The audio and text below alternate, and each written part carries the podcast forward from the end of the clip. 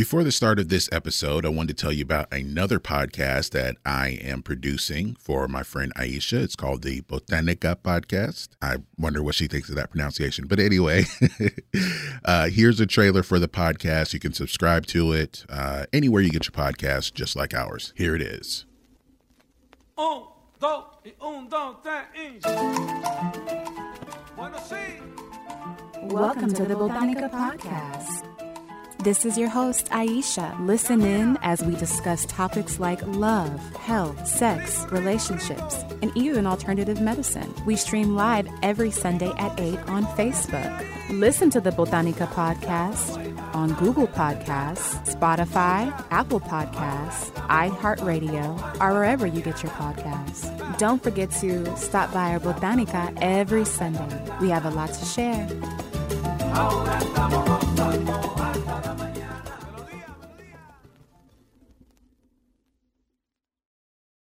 By the time you hear this podcast, you'll be willing to purchase some musical furniture.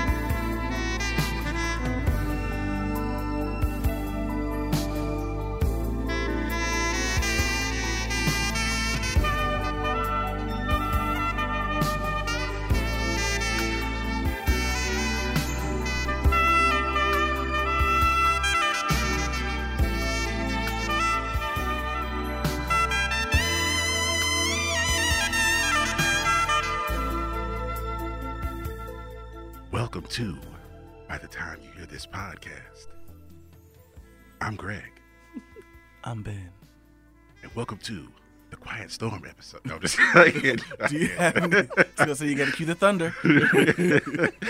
I didn't have the sound effects ready. That was Kenneth Gorbel. I can't even say his last name. Gorblick. Gorlick. Gorlick. Kenny, Kenny Gorlick. Kelly Gorlick out, Out of of Seattle with Songbird. I remember it was the first time I heard that song in my mother's womb. Let me stop. All right. Not your mother's room. Uh, so welcome to the uh, welcome to the podcast, y'all. Uh, this is episode 164, and um, thank you to everyone who's listened so far. We appreciate it. And um, on this episode, we got a special guest returning. Um, I think the last time she was on, we discussed uh, TLC's "Crazy Sexy Cool," the album, not not the movie, y'all. um, and uh, if you listen to our last episode, you heard a trailer for a podcast at the beginning Uh-huh. uh, called the Botanica Podcast. So she has since then started her podcast. 20 episodes in, Oh my God. we have Aisha. What's going on? Hi, everybody. How's it going? We're, we, we, we, we podcasted. It's smooth, Okay. man. It's smooth up in here. Yeah. I'm feeling the Kenny G vibes already. So, um, uh, I ask you this, Aisha, what have you been listening to lately? Oh, man. So, like, before we just started out, we were talking about the Summer Walker album. Mm. So I've definitely been taking a few listens to that. Um, also a lot of Incubus, Ooh. Radiohead, Ooh. Okay. um, Thom Yorke. Um, let me see what else. And randomly, um, Drake. Not his last album, but like the earlier Drake stuff. Like mixtape Drake. Yeah, When he still cared, Drake. yeah, like when he still gave, when he still gave a shit. so that's pretty much it. I mean, but like I said, like honestly, like Incubus has been on like constant What uh, any particular album or just all their stuff? all of their stuff. Like I've just been a fan for years, and I had to go back in my Rolodex and just kind of go back through the discography. They've got a good discography. Oh yes, Yeah. oh yes, uh, we did an timeless music. episode I think two years ago about Make Yourself. Um, because that was the me one that that really put them on the map. Oh Yeah. yeah. Uh, even though they were getting lumped in with all the all the other nu metal, Yeah, and they're so then they're different. they're They really not are. that. They're so They have different. such an alternative sound yeah. that's very distinctive. That's what I love, and it gives you like a mood that you kind of want to be in. mm-hmm. So, I love I love Incubus. All right, cool, cool. Uh, Ben, uh, I know we Yeah. like we just recorded like a few days ago, but what have you been listening? I thought to? you asked me something else. I was like, I ain't ready to talk about that yet. um, uh, so I mean, um, you know, some neo soul. So I've been listening to her. Um, Joni Mitchell, of course. Yes. Um, I've been listening. So this was weird. I there's a person I follow on TikTok. I believe he's out of LA. He's in like a um, like an indie alternative pop kind of band, but like when he goes live on on TikTok, he just plays 80s hair metal. Hmm. Oh, That's all he plays, and he's really good at it. He's got a really nice strat. Uh, was he was live the other day playing um like a gold Les Paul, and like he just plays like. So I was listening to Def Leppard. Like he was the first time I watched him, he's playing Hysteria. I was like, oh, okay, that's pretty cool. So I've been listening to that album for some reason, but yeah, that's that's that's about it. And of course, always Alex Melton because he's just he did a cover of something like that by Tim McGraw, oh, nice. a punk cover of it.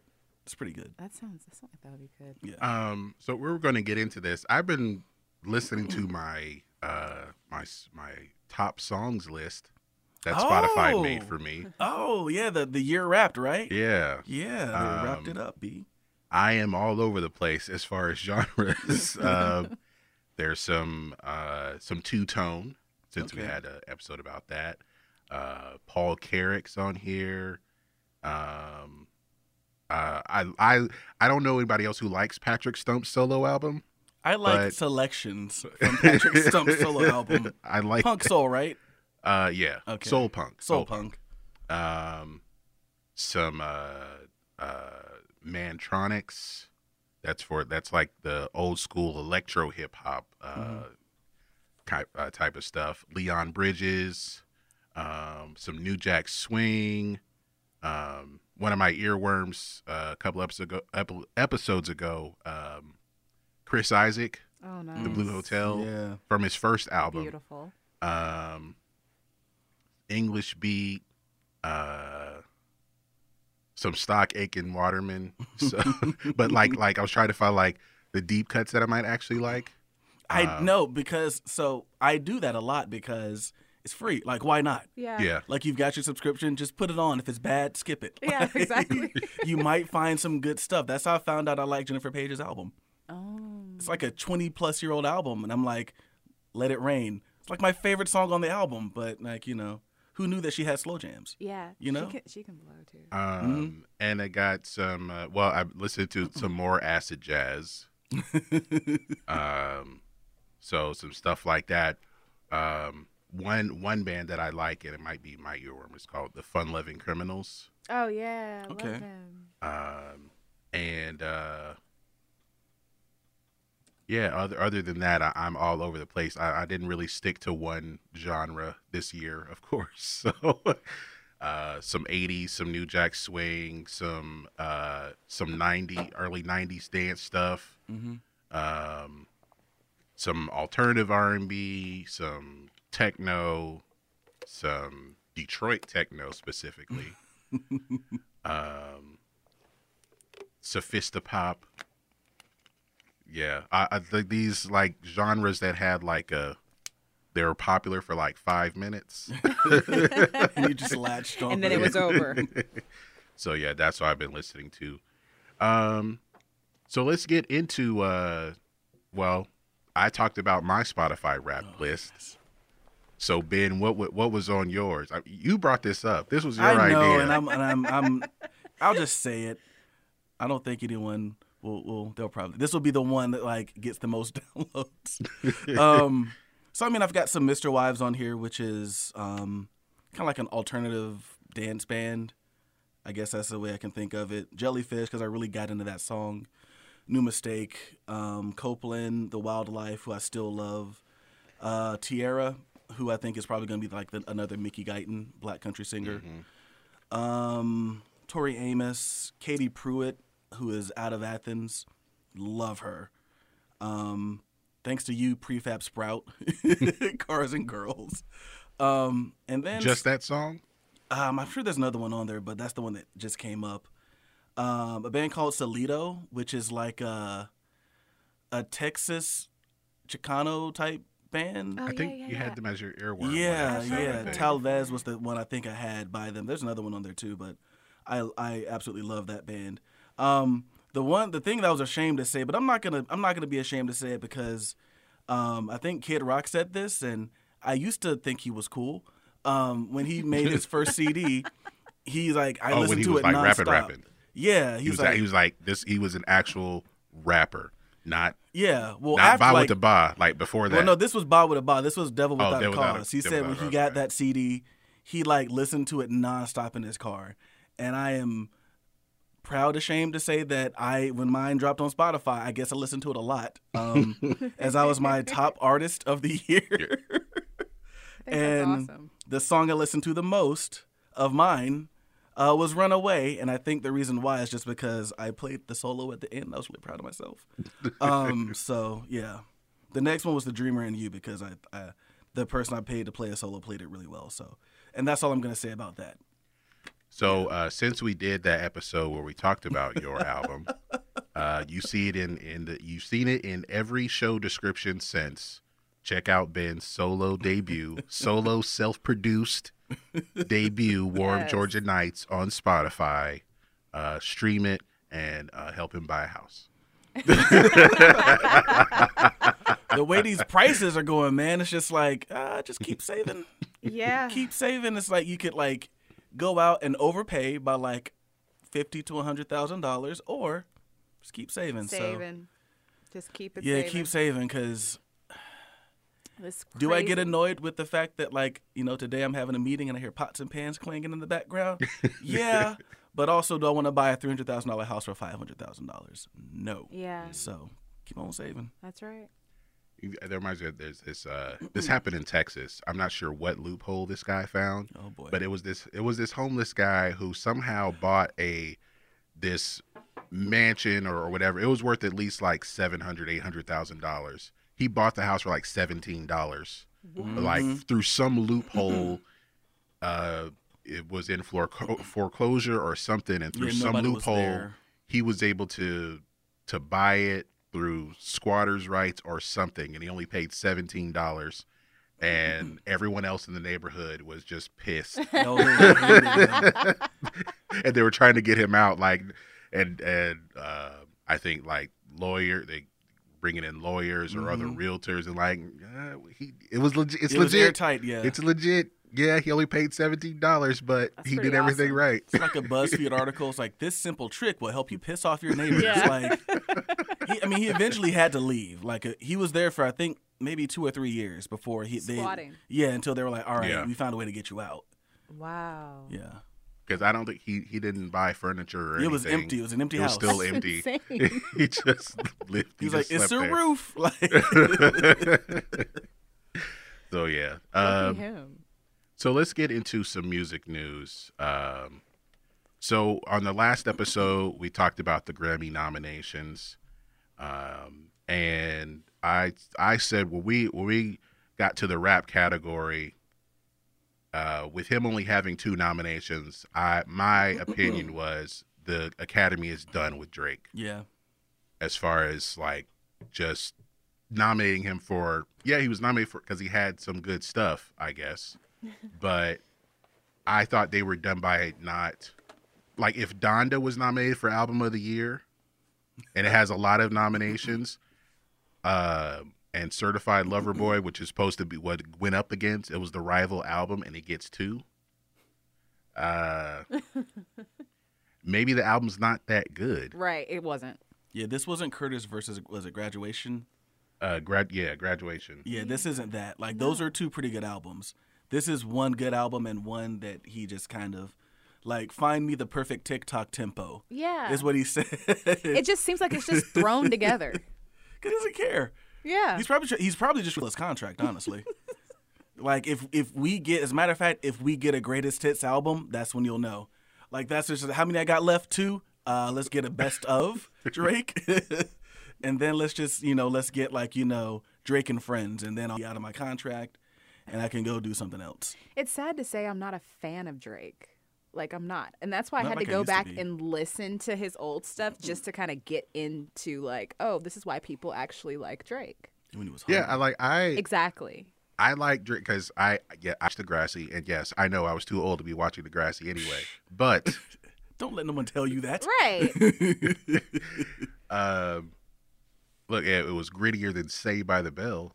Tell you that. but um, in watching um, watching Degrassi, then like because towards his end of the time end of his time on that show, they let him rap a little bit. They put him to the storyline, even though he's par- he's playing a paraplegic. Um, but I started listening to his to the stuff then, like the comeback season mixtape was pretty good. Um, I mean, he had a song with uh, with Trey Songz that was pretty good, and it. I thought I, it, I thought it was good, but Yeah. you know, and then um, I really like "Thank Me Later." I like that album. Um, I like how everything was produced, and but then once he started singing more, oh yeah. It was a wrap. like on Take Care and pretty much everything after that. I don't mind the singing as much. I guess I more so mind like the laziness of it all. Like it doesn't feel like Yeah, like with, feel well for example, together, like Yeah. with with Take Care, the the song the the song Take Care they did with Rihanna. yeah. I like that he was incorporating more world music Mhm. elements. Yeah. Um, but then the stuff like I thought he peaked with views That had um that had uh, Hotline Controlla Bling and and, all that. Okay, Controlla, yeah, yeah. where he thought he was from Jamaica. Jamaican Drake. and like the all this stuff after that, it's it's all filler. what comes what came after views? Was that um if you're reading this is too late? I think so. I kind of like Summer 16. Um Yeah, though, That's was one listenable. song Yeah. though. yeah, I'm That's trying- one song. For some but reason, for I but like the Fake for Love at subsequent one albums, I it was like people liked one song, yeah, or there might be two, but it would be like two out of nineteen songs. Yeah. yeah. Like that's not a good shooting percentage. It's not no, because I remember Take Care. I liked the track he had with Alicia Keys, the track he had with um where he sampled the um Aaliyah track. Yeah, it was some hits. Yeah, there was some really good stuff There on that, and it's just like, I don't know, I don't know. Because at first I thought it was kind of pretentious to sing your own hook, like he did on um Fireworks. But I was like, I was like, it works, I guess. I don't like he got Alicia Keys. She comes in eventually, but the first time I heard, it, I was like, he's really singing his own hook. Yeah. Like he's really okay. He's doing Uh, it. He's doing it. so, like I said, he got two Grammy nominations for Best Rap Album for Certified Lover Boy, and Best Rap Performance for the song "Way Too Sexy" with uh, that Young Thug and Future. Yeah. And Kawhi Right. Leonard. Let me stop. and Kawhi Leonard in the video. Um, It's just so random. it was. so random. like I would understand if it was right after the Raptors won the championship, but he had been gone for two years at this point. It's like he was probably like, you know, I don't play for them. I don't, I don't, I don't play for the Raptors It's, anymore. it's cool, man. It's cool. You know, And he's like so non-charismatic as a person. he really is. you know? So, um, uh, you can put in a request, I guess, to have your nominations removed. Um, and the Recording Academy website was updated to remove those nominations. There's no, his management has not given a reason for it. Um, but there is a, I guess, a contentious relationship with the Well, he's Academy. always been salty. Like he didn't he threaten to boycott them at one point? Yeah, he did. Was that was that last year? It was a few years. I don't know. If, I know it was Uh, a few years back. Like he went full Maynard from Tool. Well, he when he um, okay, it says like last year he he criticized the Grammys for shutting out the Weeknd, Yeah, which we had talked that's about what it, that's what it was. And then I think it was the year before. Yeah, the year before he declined yeah. to perform. And then he won a Grammy. And then during his speech, he was criticizing them. And that's when he got cut off.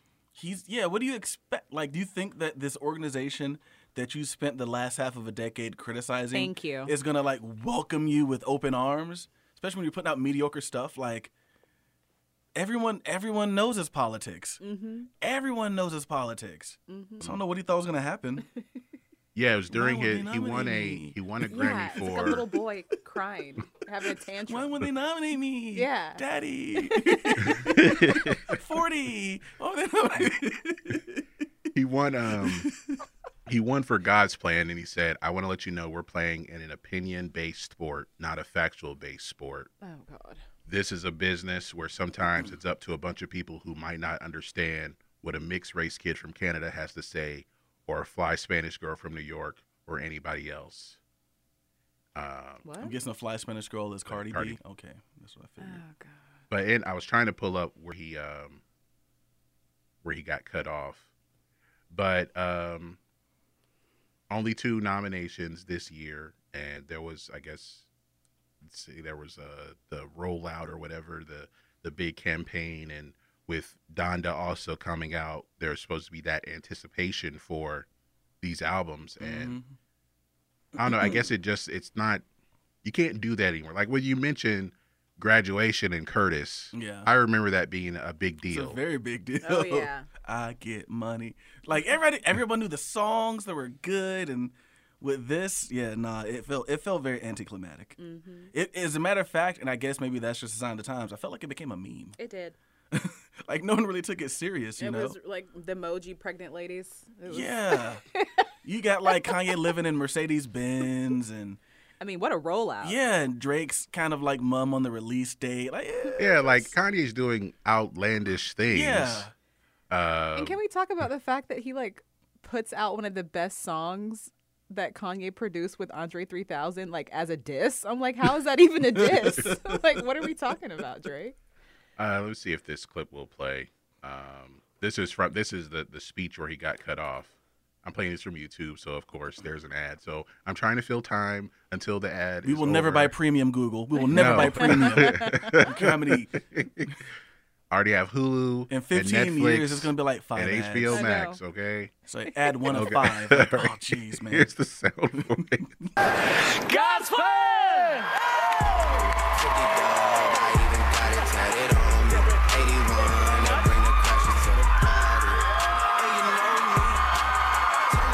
In a big surprise, Drake showed up to accept Oh, his award. sorry, just for from Entertainment Tonight. Song for God's All right, here we go. If there's people who have regular jobs who are coming out in the rain, in the snow, spending their hard earned money to buy tickets to come to your shows, you don't need this right here. I promise you. Uh, you already won. But Next, a special Grammy performance by And that's when he got cut off. Sounds like he should be going to the American Music Awards where they care about sales. Um, that's a funny thing to say. You you don't need one of these. Well, I guess I, I uh, adding that that he said this is a an opinion based sport, not a factual based sport. Mm-hmm. Um, so maybe he feels like he shouldn't have won, or I don't know. He sounds like Maynard from Tool. That's who he sounds like. Yeah, it's Maynard won't participate in the Grammys. He hates it. Tool's never been nominated because they don't submit their stuff. and it's just like they should just get together and have a party. Like he doesn't. Because this year honestly feels like when he's like, oh, I'm gonna take my album out of Grammy contention. That's kind of one of those where like, geez, you just made this easy for us. Like, you know how hard it was to nominate these two songs. we hated CLB. now maybe if you put out another Take Care, we can talk. But Are we not? We, I mean, we tried to. You know, it was hard to find five albums. Okay, Yeah. because the rappers don't make albums Yeah. anymore. So Like it'd be different if he had like all these nominations, like six nominations. Yeah. Like two in the big 4 Like you know, it'd mm-hmm. be different if. But he has like two songs in obscure. I don't even remember Well, what no, they were. it was one one for one for a song, and the other was for the album itself. Yeah, like, bruh.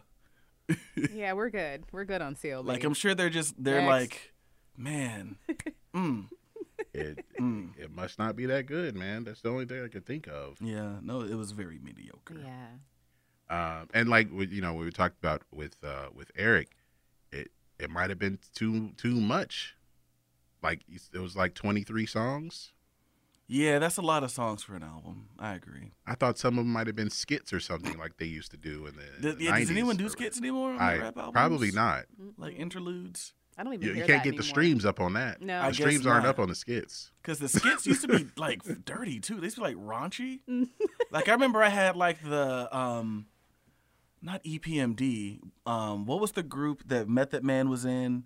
Or maybe it was Wu-Tang? Redman. No, where they did the cover of Rapper's Delight. It was like him. Oh, that was and- uh, I think it was like Brick Squad. It was like Keith Murray. Oh yeah, And yeah, yeah. I think Erick Uh, Sermon was in Erick there too. Sermon, Yeah. yeah. yeah, They had like a uh, like it was really just like Redman like having sex. That was a skit. like I was just like, what the hell is this? a lot of rappers were into those kind of things. yeah. Yeah, my, my favorite is still the uh the the Chinese restaurant on, On the Fugees' the Fugees? score.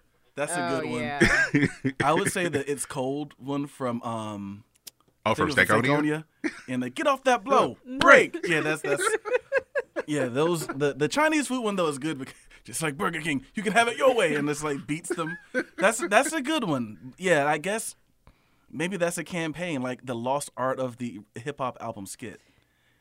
It's Yeah, no or the the ones with the uh uh the mad rapper and the mad producer. Yo yo yo yo yo yo. You know, it's funny. Someone should make a trend of making these TikTok videos. you have a TikTok. And I have no videos.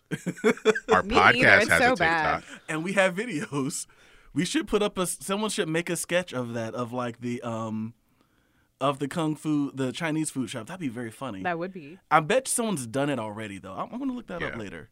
Just That'd be very taken. Just taking yet. sketches and from hip hop. But you know, it, I mean, we could still do it. You know how TikTok goes. Just, yeah, just do it again.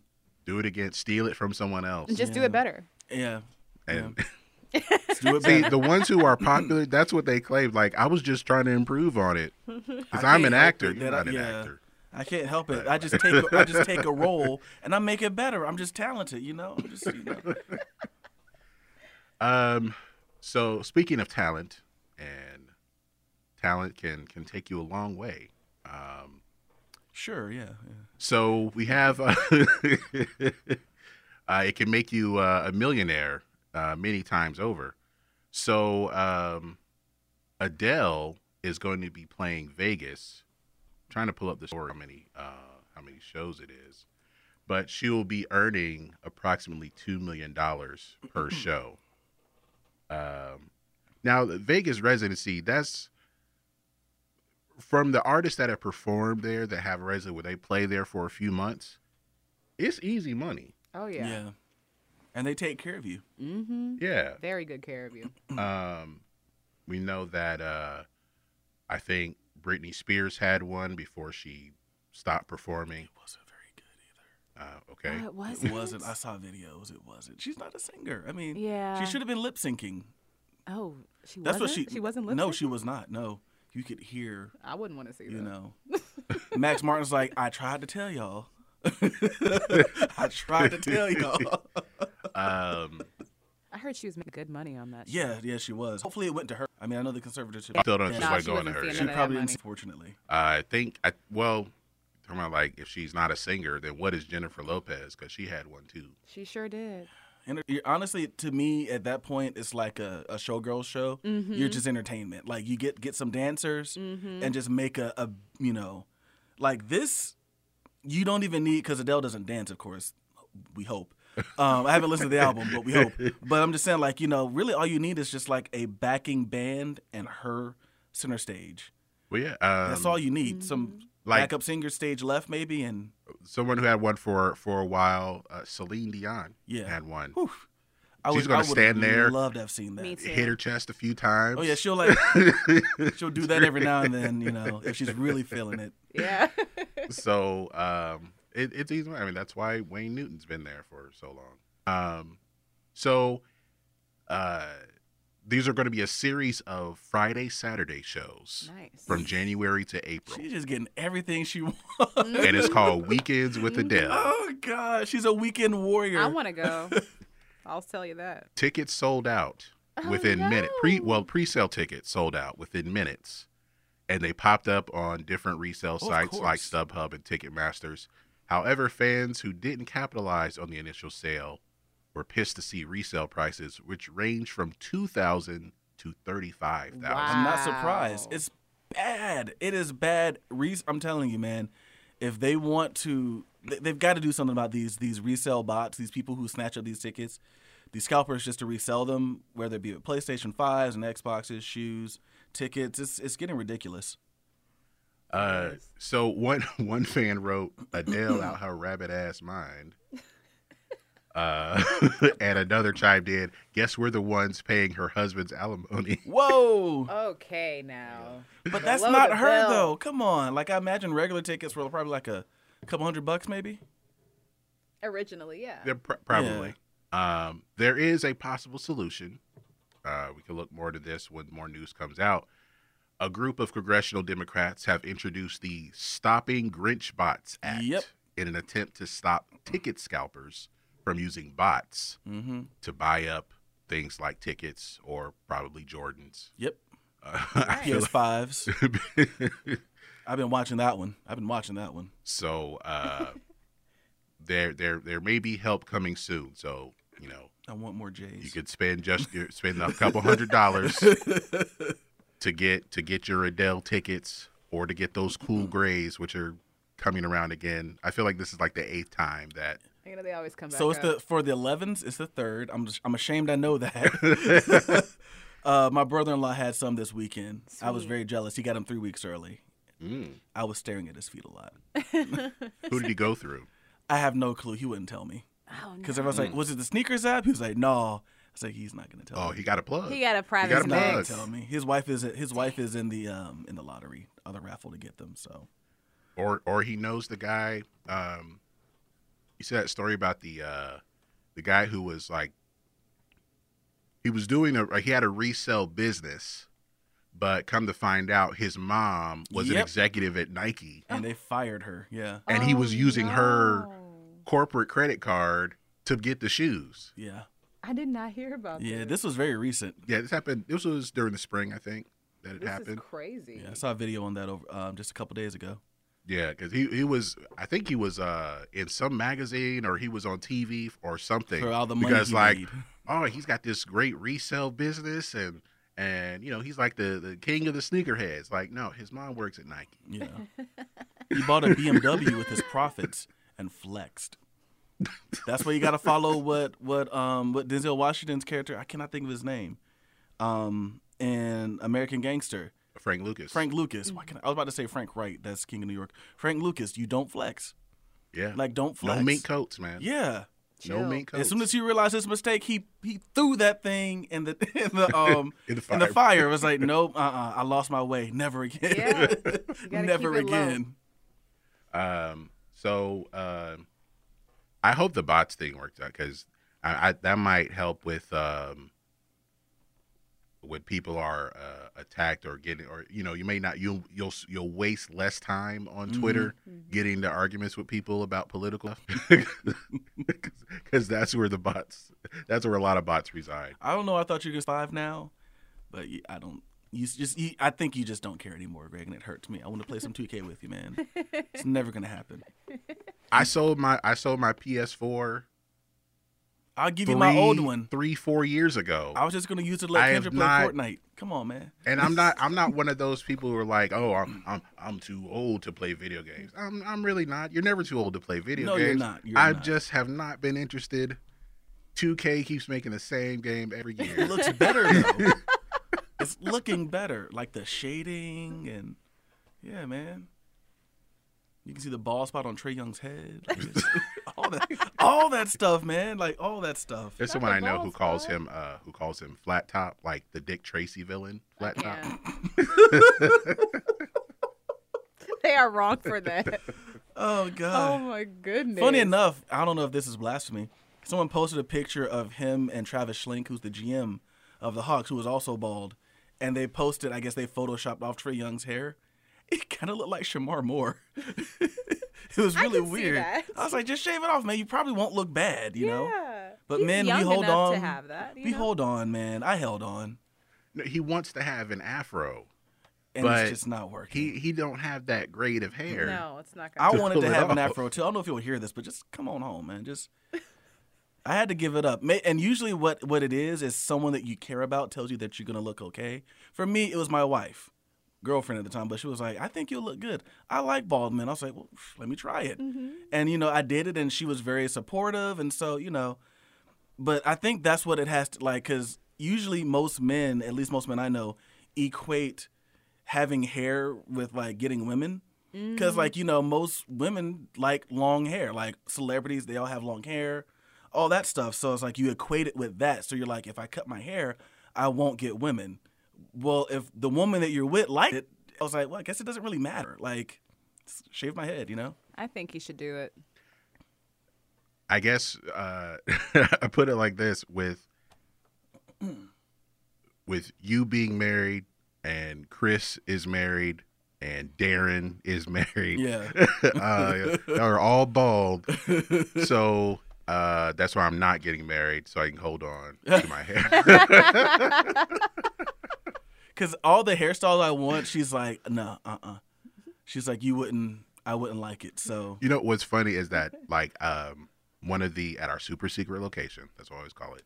Uh one of the our clients here, older gentleman, he's in his mid sixties. Um an old school like traveling preacher hmm going place to place and um he's he's engaged to be married again. But he um his hair is it's thinning. He's not balding, but it's thinning yeah.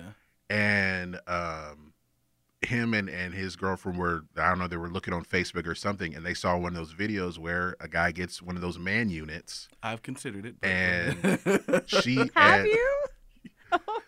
and his girlfriend says, "Oh, that that looks pretty nice," and he's a little paranoid because he's wondering like, does is that is that what she likes? Should I? And so he's asking me. I'm like 30 years younger than him, so he's asking like, should I get it? I'm like. It, you think she actually wants that? Because all she said is she liked it. That doesn't mean you have to get it. And these things are expensive. yeah, that's what. If you want it me. How done much right. are they? How much are they running for?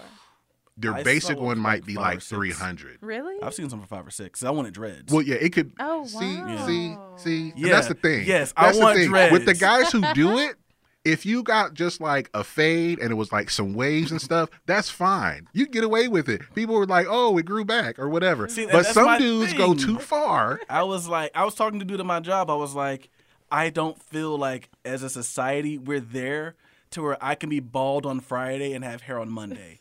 No, you can't. Because I was like, a woman can do that. She can like she can I- shave no, all I- her. She can come told in and you like, that. oh, you got a lot of hair. I can't do that. And he's like, I think we are. I'm like, nah. I, I told you about that Sinbad bit Yeah. several times. Like you can't be bald headed on Monday and have hair down to your butt on Wednesday. They will. They will be like, what the hell? Like you got. And there, there are a lot of dudes who are getting these units, and for the videos I've seen, they're going too far. Like, Yeah. dude, just have a fade. You, why are you getting dreads? when I started my last job, and we I know the difference between real dreads and fake dreads. I considered it because I was like, it's a new job. No one knows me. So I can just walk in and like, oh, he's always had hair, you know? So, yeah. Kind of like But with they, my, but you, but you talking about getting dreads? You were going to go too far. I was going to get dreads, yes. you I were wanted going to go too far, Blonde man. tips and everything. I wanted dreads. See, Not ever since I, tip. ever since I known him, he wanted oh, God, I wanted dreads so blonde bad. cornrows, Really? or Yes. a, or blonde or frosted tips. I don't know why. I just do. I'm pretty sure once I get it, I'm like, oh, this is ugly, and just cut it off. But like, I wanted to try see, it. you, you, you, you took it a step further. I want to try Blonde dreadlocks. Yep. platinum blonde dreadlocks. Well, not not the whole thing. Just the you know, just frosted tips or something. You know. platinum He blonde said dreadlocks. platinum. When I, I know when I make myself in 2K, blonde dreads every time, every time. Because now you can get the um, D'Angelo Russell ones, Oh, where he's got like the two that come down. That that would be me. That would be me. They'd be afraid of me. then I far. probably then I Too probably would have Afraid of gotten I probably would have gotten signed then. You got you got to be gradual, man. Oh my god. I love it. But yeah, but the he'll be just like all a lot of the other dudes. They go too far. Yep. They go too far. Yep, take it too far. Too far, man. And she t- she said if I really wanted one, I could, but I myself could not bring myself to spend that much money on something I might not like. Yeah, if you if, for those If you that hate it, you're gonna be so upset. to get it done right, you might spend a couple thousand. Yeah, it's a lot of money. Like the because the piece itself is about five to six hundred dollars, and then you got to find somebody To install it. Yeah, and do a good job so that you know I'm not just sitting there when they're talking and it just falls off like mid conversation. but the guy I was talking to about this hat dreads, I would just be like, man, I want your hair. I want your hair so bad, but yeah, yeah. Um, But yeah, That was Adele in Vegas, tangent. man. Yeah, she's gonna Um, kill it. so uh, someone who is uh, staged that they almost got killed. Segue. Um, Oh god. so this is music related because he was on a musical show, an actor on a musical show, Jussie Smollett, or as Dave Chappelle called him, Juicy Smollett, the French actor. Um, he has been found guilty of five counts of disorderly conduct for making false police reports to the police that he was a victim of a hate crime in January 2019. That's almost three years ago. Yeah. Uh, he was acquitted on one count of felony disorderly conduct. The jury came back Thursday. No, today.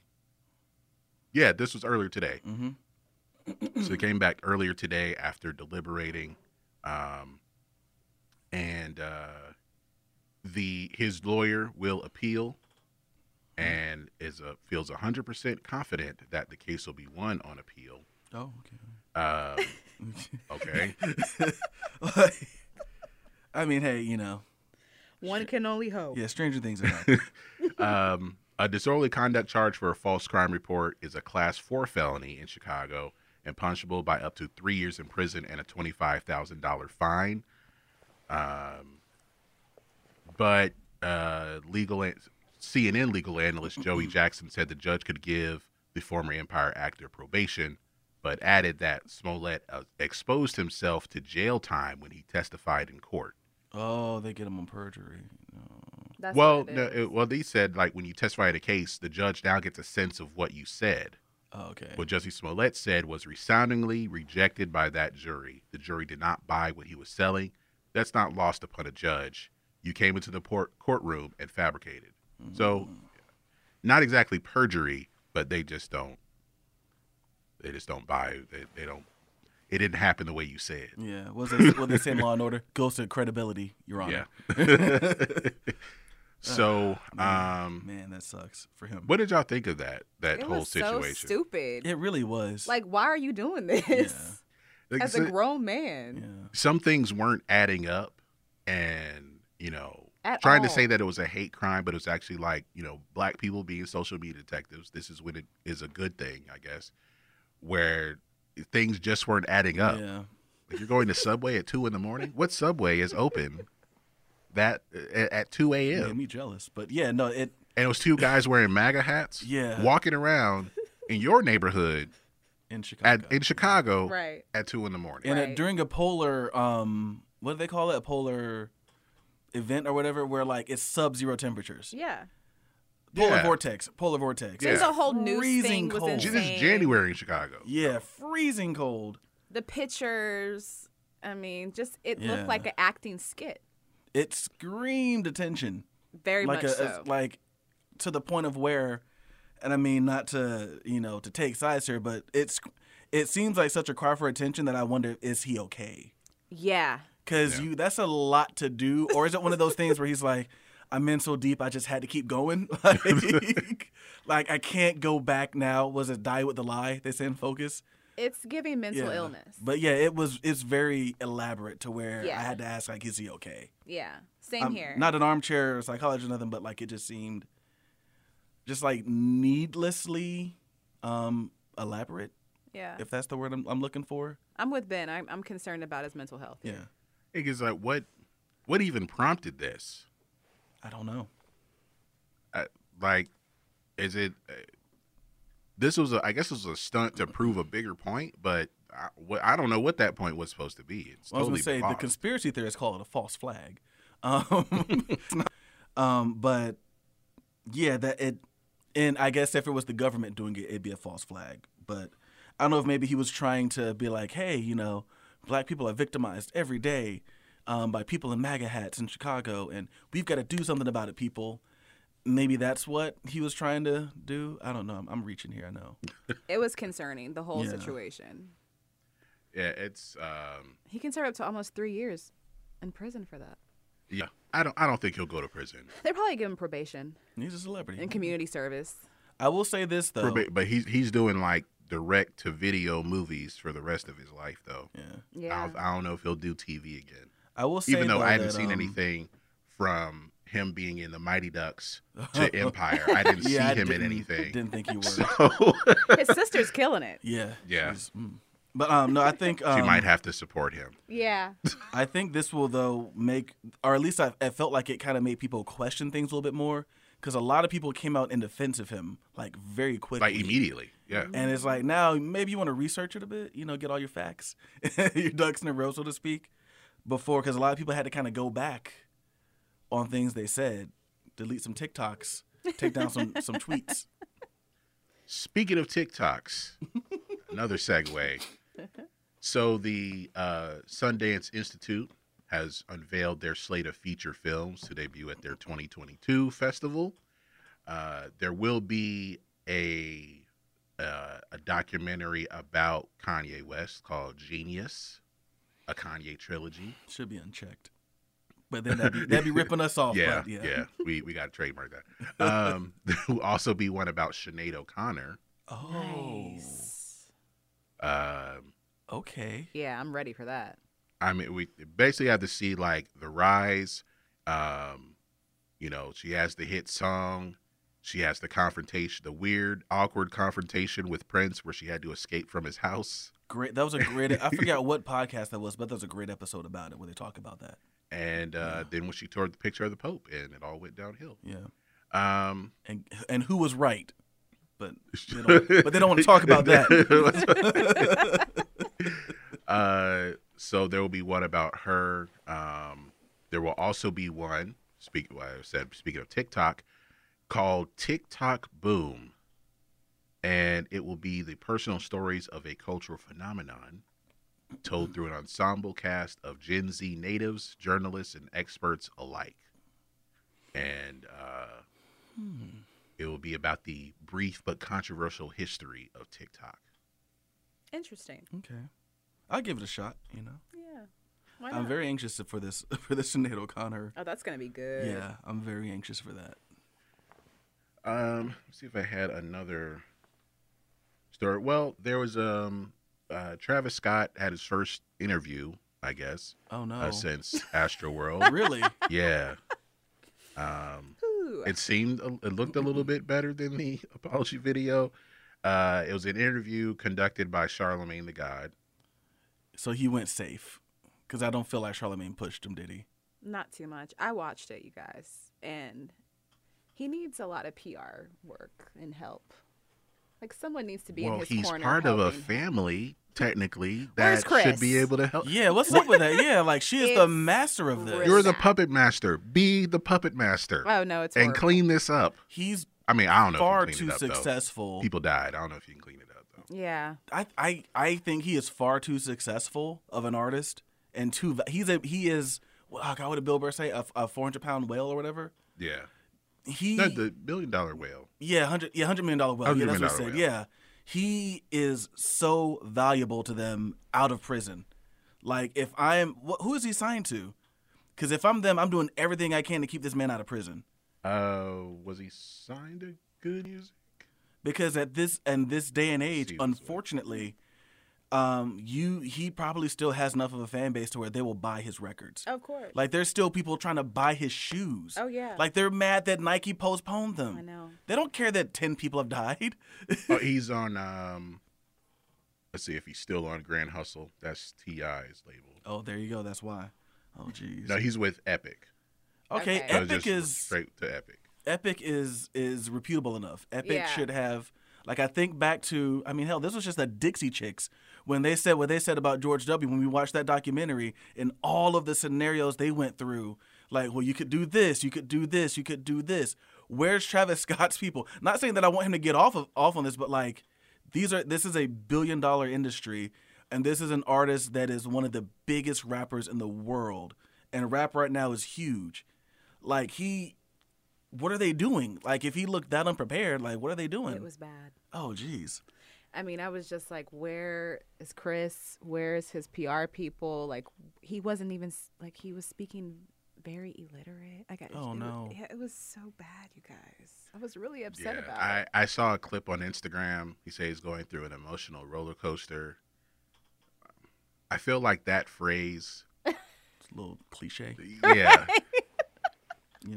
maybe the That's PR. Maybe he has bad PR people, and they gave him all these cliches to say. But uh, Keep on saying the same thing over and over again. It was just a bad situation. yeah, I, I, That's unfortunate. It was. and not to say that.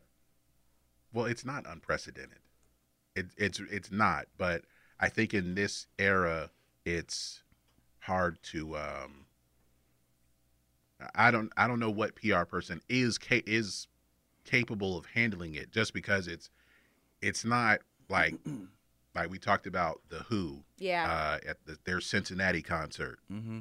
or with uh, the Rolling Stones At Altamont. Yeah. at, at Altamont, Mm-hmm. in which it looked like they may never they may have never recovered from that. That was what 1969, Yeah. 1970, something like that. So, in this era with the social media and how people react and uh, all of the, I mean, it's it's, I don't I don't I don't know I don't want to say like someone needs to clean this up, but at least make him A fixer. redeemable. yeah. yeah. I don't It was know. just I, hard to watch. I don't know if it's not. It, it's not meant to be like fixed, like you know, not like Michael Clayton or Olivia Pope, but Is that who we need? We need Olivia Pope. Handle it myself. Um, yeah, no, I there's I will say this as someone who's kind of studied PR for a bit.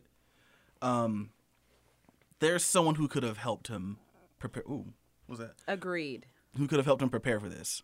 So. I don't know. Shame on Epic. Shame on Kris Jenner. She's probably watching that. Like, which one of them is he with? I don't know. I don't even know. Is it Kendall? okay, Kylie. Kylie. Kylie, yeah. Don't be surprised if they break up. Well, they're about to have a baby. Like I wouldn't be surprised because I mean like, like that's just not like his profile is kind of you know going down and This is a hard time. some of the Jenner women tend to like if your profile mm, Yeah, we're, we're we're out deuces you know, so I wouldn't be surprised if she scurries on because I mean it's not like she needs him for money to raise the kid. Absolutely not. And she's a billionaire herself. Yeah, she She got her is, own. yeah. Self-made, according to some magazines. But Which is so laughable. That's such a joke. The loosest sense of the phrase. Yeah, it's Right. like what is Self-made. like Bill, what does self-made really mean? What does that But mean? um, but no, I mean like I wouldn't be surprised if if if that ends. If like if he doesn't come out of this clean.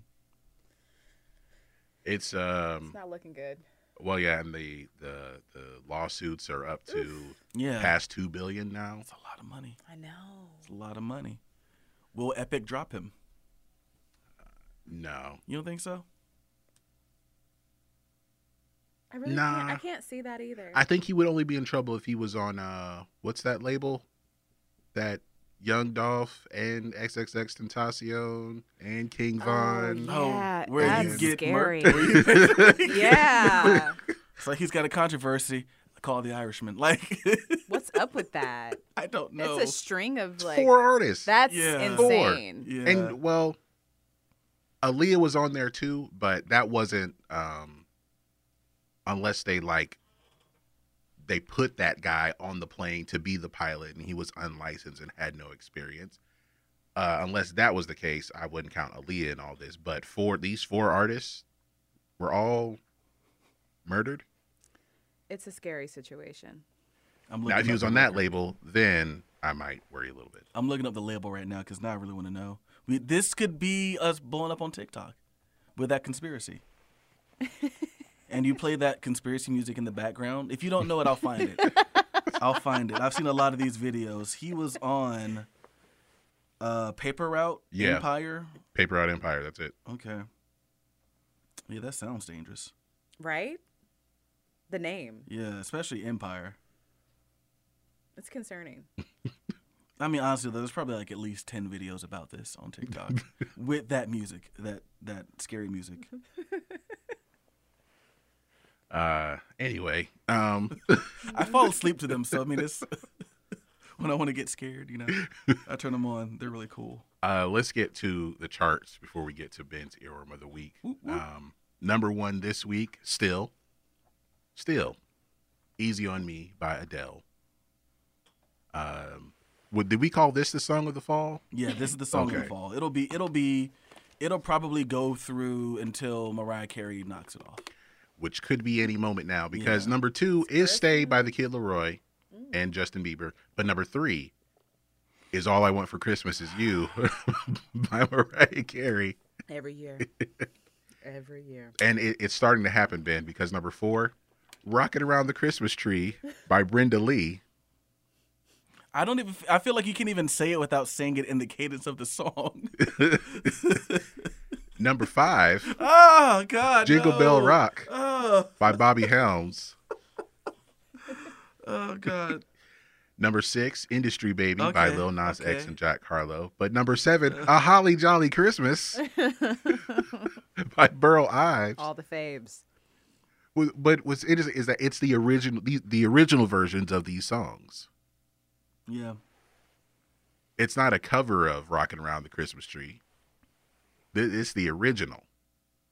Uh, so how are these? The, I get. I, they're no new. They're uh, Mariah Carey made the last Christmas classic. Uh, Unfortunately, yeah. I like the Kelly Clarkson one, but it's just I don't think it's got the power. No, all Yeah. all the covers don't don't compare. Well, to not the- even her her, her. cover. Like, She has it like the one she has. I wish I could remember the name of it. Like they play it every Christmas. It's really good. I only heard like a couple of years ago, but apparently it was huge. I, I didn't know. I'll I'll find the name of it. Um, no more Christmas songs in the top ten. Uh, number eight is "Heat Waves" by Glass Animals. Number nine, "Shivers" by Ed Sheeran, and number ten, "Need to Know" by Doja Cat. Uh, Underneath the tree. That's the name of it. Oh yeah, I've heard that. Yeah. I like Kelly Clarkson. Me too. Uh, she did a cover because I was um, where was I when I heard that? Because she has the, the talk show, Yeah. and I can't remember where I was. Oh, I was at the I was um, I had my truck in the shop, uh, so uh, it was in the morning. So the Kelly Clarkson show came on, and she did a cover of Seven Rings. Oh really? I, Yeah, so to I will say show. that How I like that? that about her show that she will cover anything. It was actually pretty good. Nice. Like, it took me a minute to realize, like, You know, her and Seven Rings. her and um The start Ariana of Grande have been per- have been performing recently. Together? Yeah, it sounds great. Wow. like they were doing something on I think on Fallon, where they're both like it was very similar to like that um the karaoke thing he does. Yeah. And she's singing one song. I can't remember what it was. And then Kelly Clarkson, I felt just cheated and went to "I Will Always Love You." they closed it out, and I'm like, that's not fair. I think she, I think Ariana might have been doing some Christina Aguilera.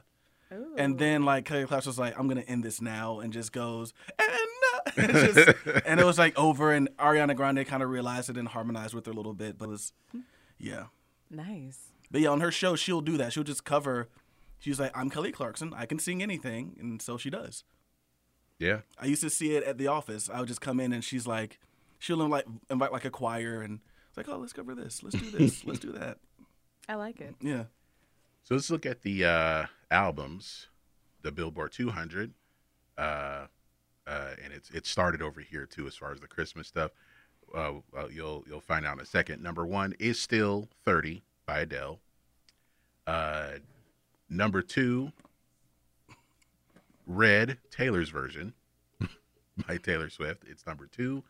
Number three, Christmas by Michael Bublé. um, it has now been on the charts for 96 weeks. Number four, Sour by Olivia Rodrigo. Number five, Certified Lover Boy by Drake. Number six, Dangerous the Double Album by Morgan Wallen, even though I don't know when he'll be at an awards ceremony uh, anytime soon. I'm sure the CMAs will have him. That's the only award yeah, show. that's it. Just the CMAs. that's it. Number seven, Still Over It by Summer Walker. Number eight, An Evening with Silk Sonic. Number nine, The Highlights by The Weeknd. And number 10, A Charlie Brown Christmas. it has begun. Uh, so next week, um, The Christmas Song by Nat King Cole is number 13. Oh yeah. Merry Christmas by Mariah Carey is number 14. Uh, a Christmas Gift for You from Phil Spector is number 16. Uh, the Best of Pentatonix Christmas, because I felt they have like four Christmas albums. uh, they're number 17, so we'll see, probably see them in the top 10 Mhm. shortly. Um, let's look at the Artist 100. Uh, I'm pretty sure number one is still Adele, and it is. Um, number two is Taylor Swift. Number three, Ed Sheeran. Number four, Olivia Rodrigo. Number five, Doja Cat. Number six, The Weeknd. Number seven, Michael Bublé. number eight, Luke Combs. Number nine, Drake. And number 10, Ben's favorite band, The Beatles. Oh yeah, baby. oh yeah. Gotta have the Beatles on there. I wonder where Paul McCartney himself is. right. If he's like, you know, like I was, I was better than all of them. You know. I was way better. Ay, ay, ay. I could totally tell by this this Disney situation that Paul McCartney was carrying this whole situation. That's all I've ever wanted people to realize. Yeah, Like, I that's mean, all it's I've ever- insane. Like, Do you think if he if they could have pulled it off that like it would have been just him and Billy Preston playing all the songs? Might have been a better band. I mean, just being real. I shouldn't say that. I shouldn't say that. But like every every song I, I, I like by the Beatles is by Paul McCartney. He's the only person who with the solo did like it's the melodies. I mean, the way he plays the piano. Like, it's just really like crazy to see them in action. yeah. Especially He's a writer. with this, He's It's- just yeah. you can tell. Um, I'm not even sure how the Beatles are. How is is this is the documentary out already? Yeah. Yeah, I think like Okay. I feel like this If is that- their that's what it version was then. of um the Last Dance. Like Mm-hmm. we need to remind people like why we're the Beatles. Yeah. Like that we're the best selling musical act of all time. Like that's what I feel like this is kind of their flex, so to speak. So like maybe someone was like, "No, it's the Beach Boys. No, it's the Stones." Paul's like, "Sit down, fellas. Like, amateurs. down. Yeah, amateurs. Like he was like, people forgot, you know, like he's sitting in his mansion, like they forgot about us, because it's just him and Ringo left. So you know, Yeah, and he he ain't playing with Ringo. no, At no, all. No one's playing. Well, I mean, his all star band, you know, but yeah. So that'll do it for our music news. Um, ben, tell us about your earworm of the week. uh, thanks to TikTok, found this song. Um, it was a song about some. It was a video about a girl who said she traveled across country to surprise her boyfriend, and some woman opened the door, and this was the song that was playing as she's sitting there. I guess looking really angry. I'm sure it was a skit for TikTok, but it kind of sets the mood for this song, and that is "Insane" by Summer Walker.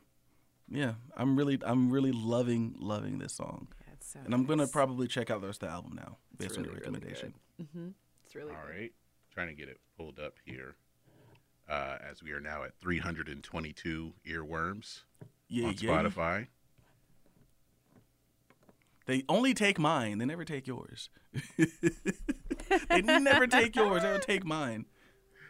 So this is "Insane" by Summer Walker, and we'll be right back.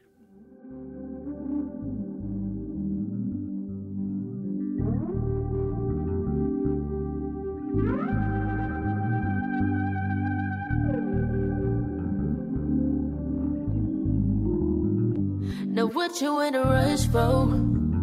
What you trying to meet your maker, darling? Oh, you running out of time, huh? Look, time ain't even real. You really need to chill. It's all an illusion. You getting mixed up in the future. Whatever it is you trying to see, you can sit down and just believe. But I wouldn't ever be the same old thing.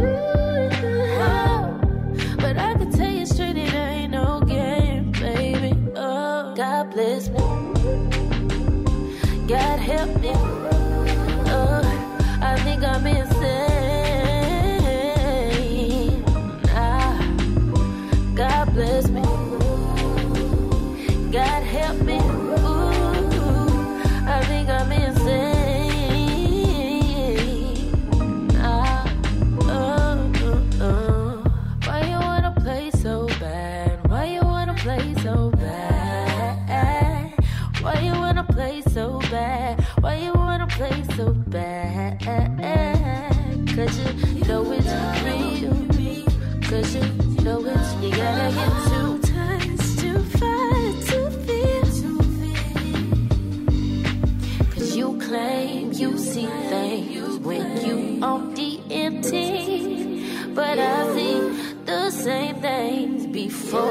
Go to sleep. God bless me. God help me. Oh, I think I'm insane. Ah, God bless me. God help me. Ooh, I think I'm insane.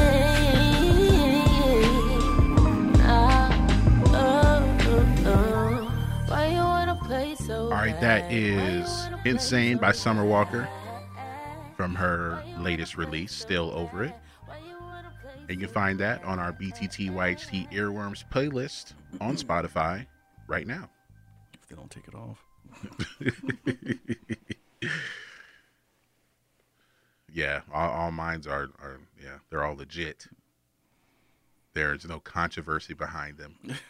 you and your controversial picks. I don't get it. I don't get it. It's what I like for liking indie bands.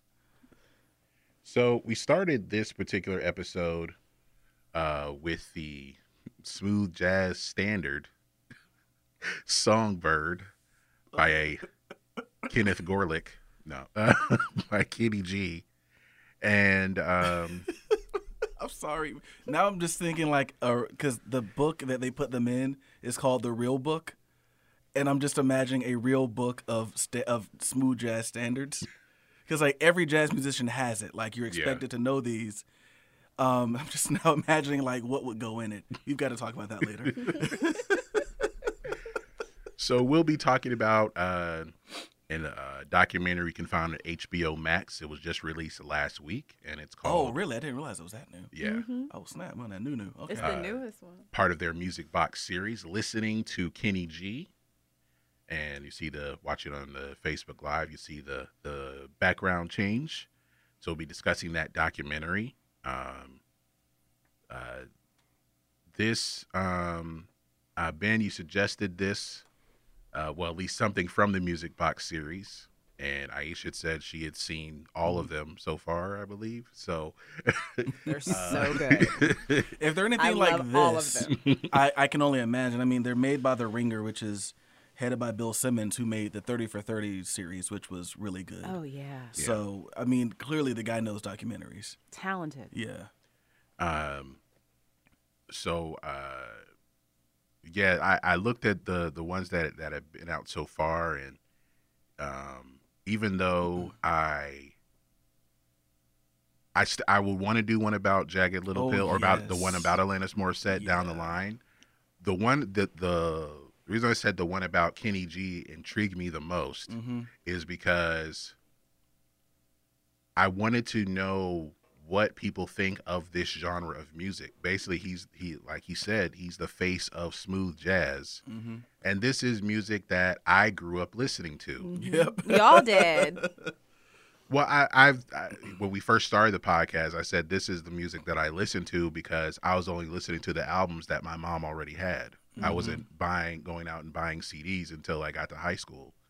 Uh, so it was she has Kenny G and Grover Washington, Yeah. um, Bob James, uh, you know, artists like that. Uh, it wasn't like a lot of Coltrane or Miles Davis, maybe the stuff he did in the 80s. None, of but that, none of that hard stuff. but. Bitches Brew is not in the house anywhere, I don't think. none of that drug music. Nah. so um yeah i wanted to i knew there would be like different perspectives on on kenny g on this style of music because it's it's pol- it's definitely polarizing Yeah. i knew that going in and the people that they talk to you know you, you kind of see it um, some felt like they were trying to convince themselves that they don't hate him or that or that like I understand why his music's popular. Like, I, I- for some, I didn't think they. I don't think they. They do. I don't think they understand why, Yeah. No, the, or they can't really like wrap their head around it. Yeah, the the critics I think were the most interesting part of it because I always thought they hated him because they didn't think he was a skilled player. But it's really they just think that his music's boring. And to me it's like, well, it's not for you.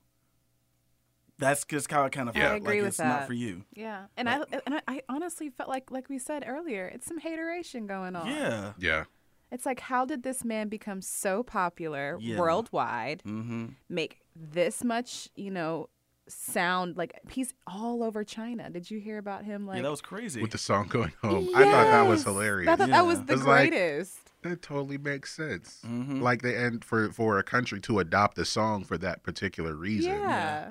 Um, so I I thought I thought that was pretty cool. Um, but I think part of it why the why the hate is there is that he the success that he had, uh, which he can attribute to Clive Davis. absolutely. and I wrote that in there. We got to talk about that. oh yeah. um, and that he he he found maybe unwittingly or not, he found a lane for a particular genre of music to appeal to a lot of people, to where it's more accessible.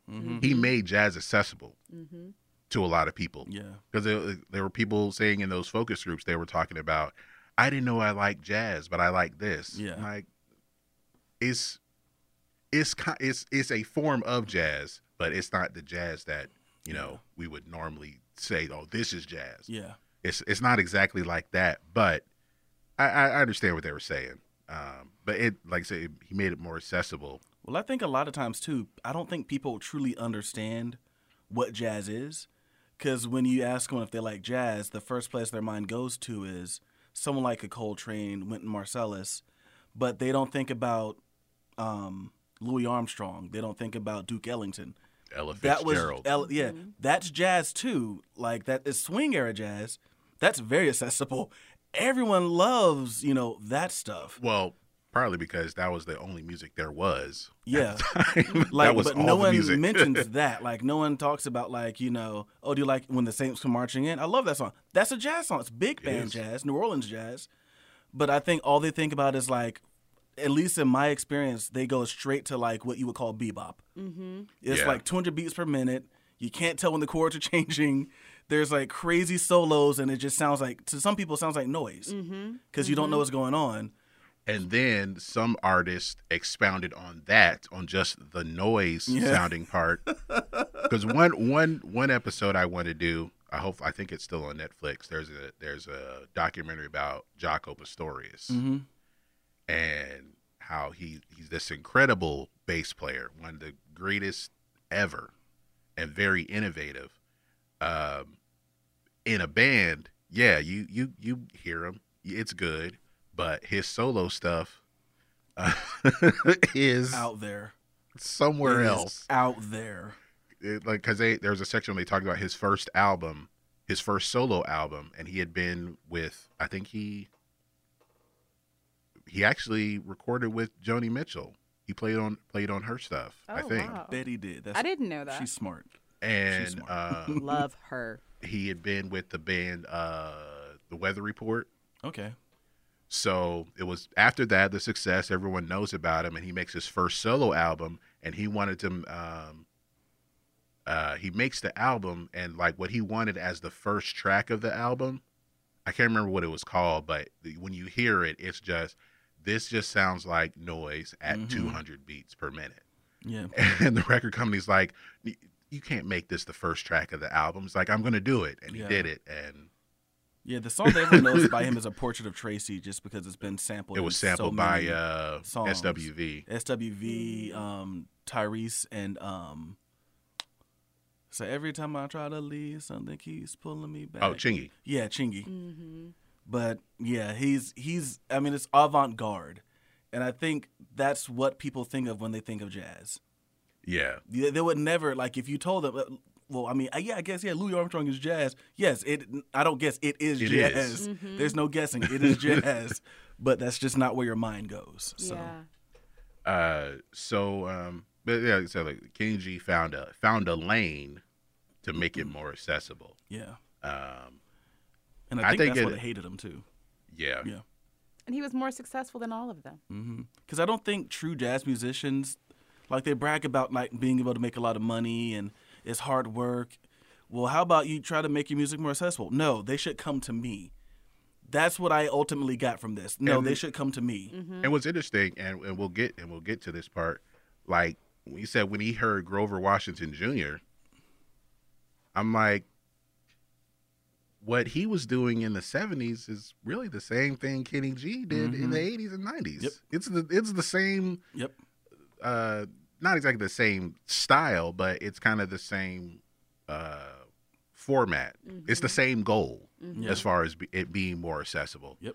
Um, and there were a lot of lot of artists like that in the 70s. There's Donald Byrd, Yep. again Bob James, um, Miles Davis did some stuff like that.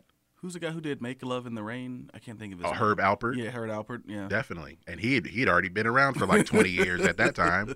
So, yeah.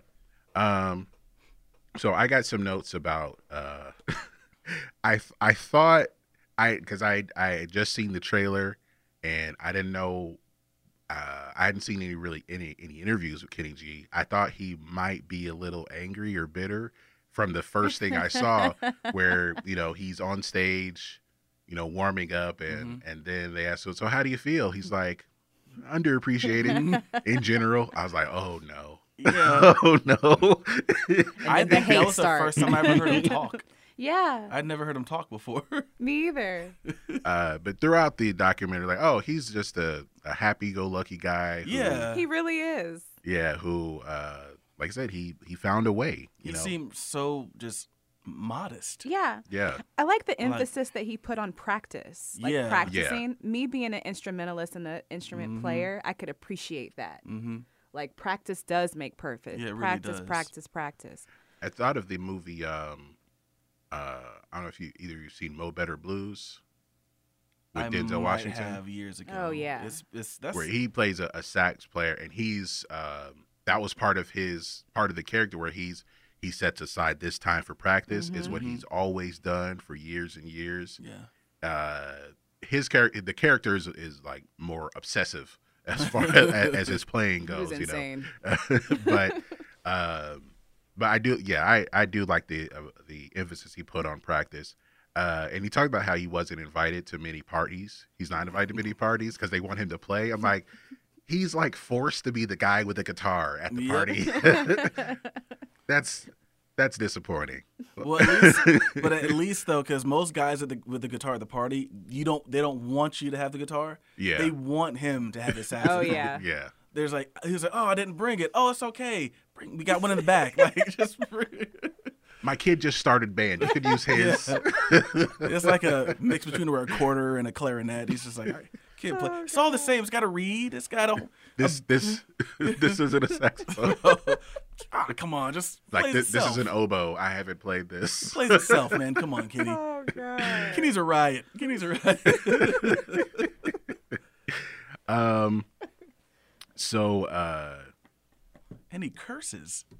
Yeah, I was surprised to hear that. It's like Kenny G curses.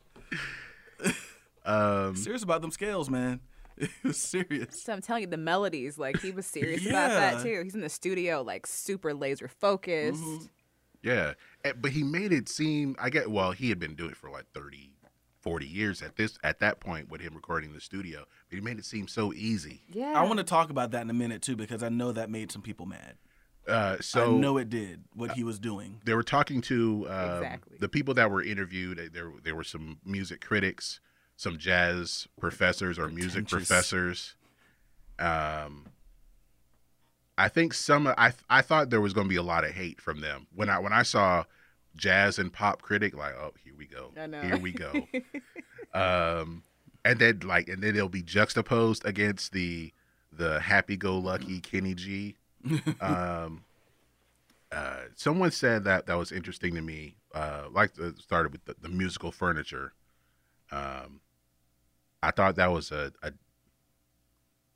it was a diss in a way, but I think like people were like kind of like on the fence. I think a mm-hmm. lot a lot of the, those people who were interviewed were on the fence about him because they were trying to be nice, Yeah, exactly. but I don't believe I don't. they believe were him for a like halfway being honest. Yeah, mm-hmm. they don't like him. They didn't want to be seen as the person who went on there and, as the Brits say, took the piss out of Kenny G. Mm-hmm. Like they didn't want to be that person, so they're trying to find.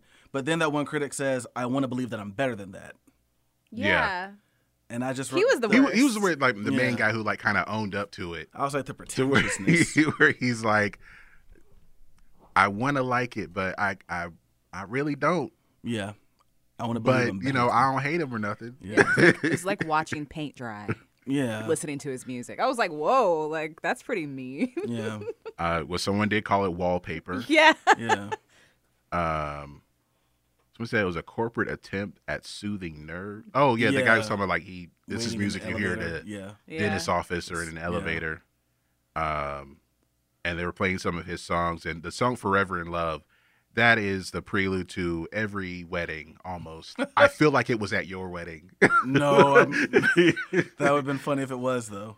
um so no i uh i i guess it was for the ceremony itself i could say i dj'd a wedding uh but they wanted they wanted kenny g that's all they all they wanted was kenny g so um I would have been fine if it was though. I Yeah. I love Kenny G. He's he's a good dude. He's amazing. um but it's just all they want but the song specifically forever in love i'm like i feel like this is played at every single wedding like this is a requirement um I thought it was Yeah. interesting that he said. So they asked him if he loved music, and he says, "I don't know if I love music that much." I That thought was that was a very that's- interesting yeah. statement from a guy who's played it forever, and I wondered, did he always feel that way, or if he kind of got jaded as the years went by? yeah. That's what it gave me. Like he Yeah. got jaded after the years went by. Yeah, I, I think that may have been the only point where all the things that have been said about him, Might have all the him. mocking, got to him to where he would have that answer to that question. Yeah. Yeah, But that's as far as it goes. yeah, Um, because he still makes music, and Mm-hmm. in the documentary, he's making a new album. yeah. you know, in the in the process. So, um, one uh, when they talked about it, they they didn't go too far into it, but when they talked about how big of a star he was, along with a Madonna, Janet Jackson, hmm Michael Jackson, George Michael, whoever. And that's when uh, I didn't make I didn't know he was with Arista or connected to Clive Davis at all, Nor but it was like was there a con- is was this part of a concerted effort to get a a rock star, pop superstar out of jazz Hmm. From the jazz arena? Maybe. Who's going to be that face that we can Mhm. um, that we can put out there, and that will that can sell millions of albums. Yeah. Cause so I think back to one of the clips they showed from the shows he did with the guy he hooked up with down in, in Portland, where Clive Davis um, saw him, and Oh, the Jeff Lorber group. yeah, the Jeff Lorber group. And I remember looking at him. I'm like, he plays angry, like he was playing really fast, really aggressive, and the crowd responded well to it. And I imagine it was kind of like to Clive it was like, huh, I like that energy. Mm-hmm. But it's funny because like that's not what he brought to the Yeah. music he later did. But I wonder if that's what Clive saw. He's like, I see someone here who can be a personality. Mm-hmm. Like he's not afraid. He's a saxophone player. And he's I not think afraid of the- spotlight. And that the way he was playing was just to fit that band. Yeah. Because what what we hear, and what he became famous for, was his own stuff. Yeah. it was lyrical, very melodic. Mm-hmm. Nothing like you never. I didn't know he could play like that.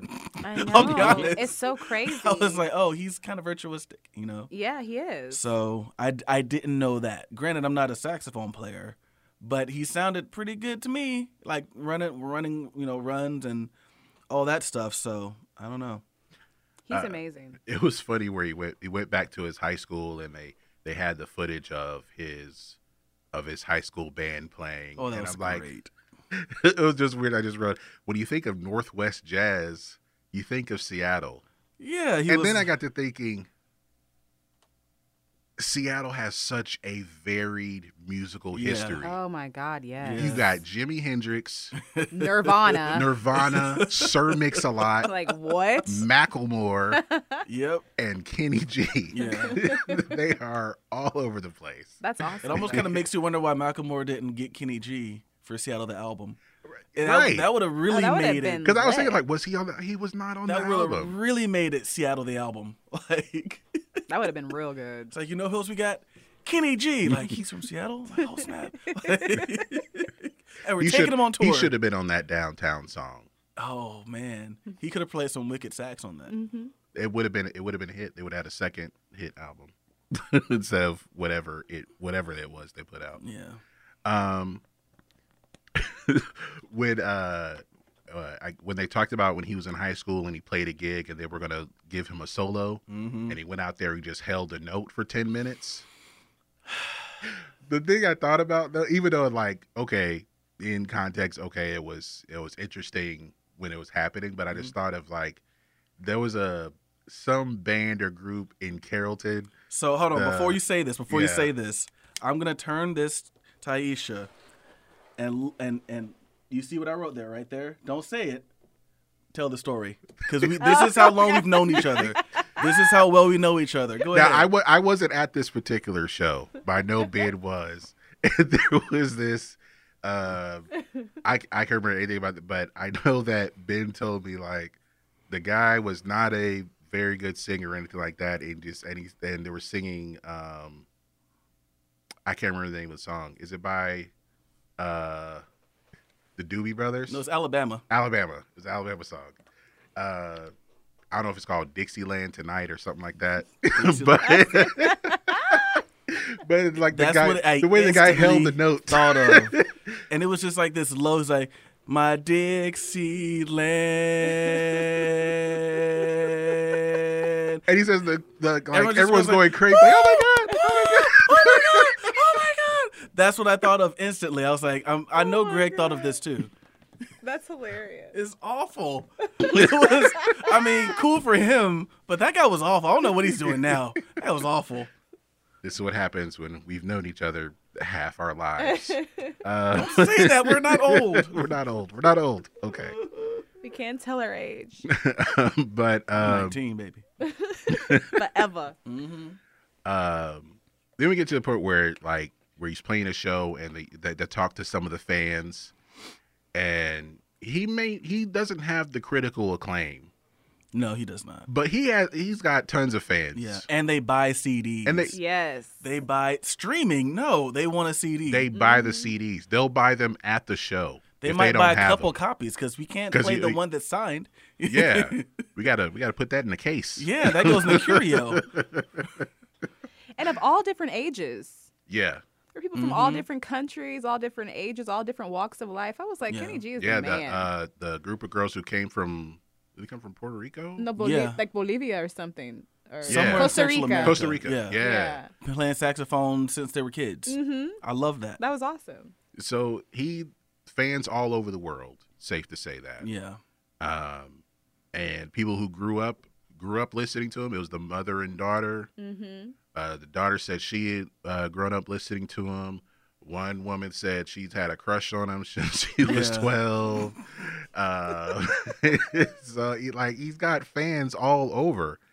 Um, I it's that accessibility. Yeah, I- for uh, sure. Um, So Yeah, in, go ahead. kind of in there, when he's talking about his new standards, and he's recording that album. Yeah, that was the next thing I had. I did not realize that people did punch-ins for. Well, I guess I I knew because I've recorded guitar, I've recorded bass, I've done punch-ins there, but we're punching in a single note. That was weird to me. I, I, I wrote that you may never hear a jazz musician record like this. no. ever. Oh, I'm sure they were mad. It seems so complicated too. I bet they were just like, "What the? What are you doing, Kenny? What are you doing?" Like they're jazz musicians, I, I felt like man, they'd rather play just the whole thing again. yeah, Yeah. exactly. Or To just punch like, in a no, note." man. If it's a bad note, man, that's just jazz, man. That's just the life. Or or leave it mm, as Yeah, is. man, just leave it that's as how you do it is.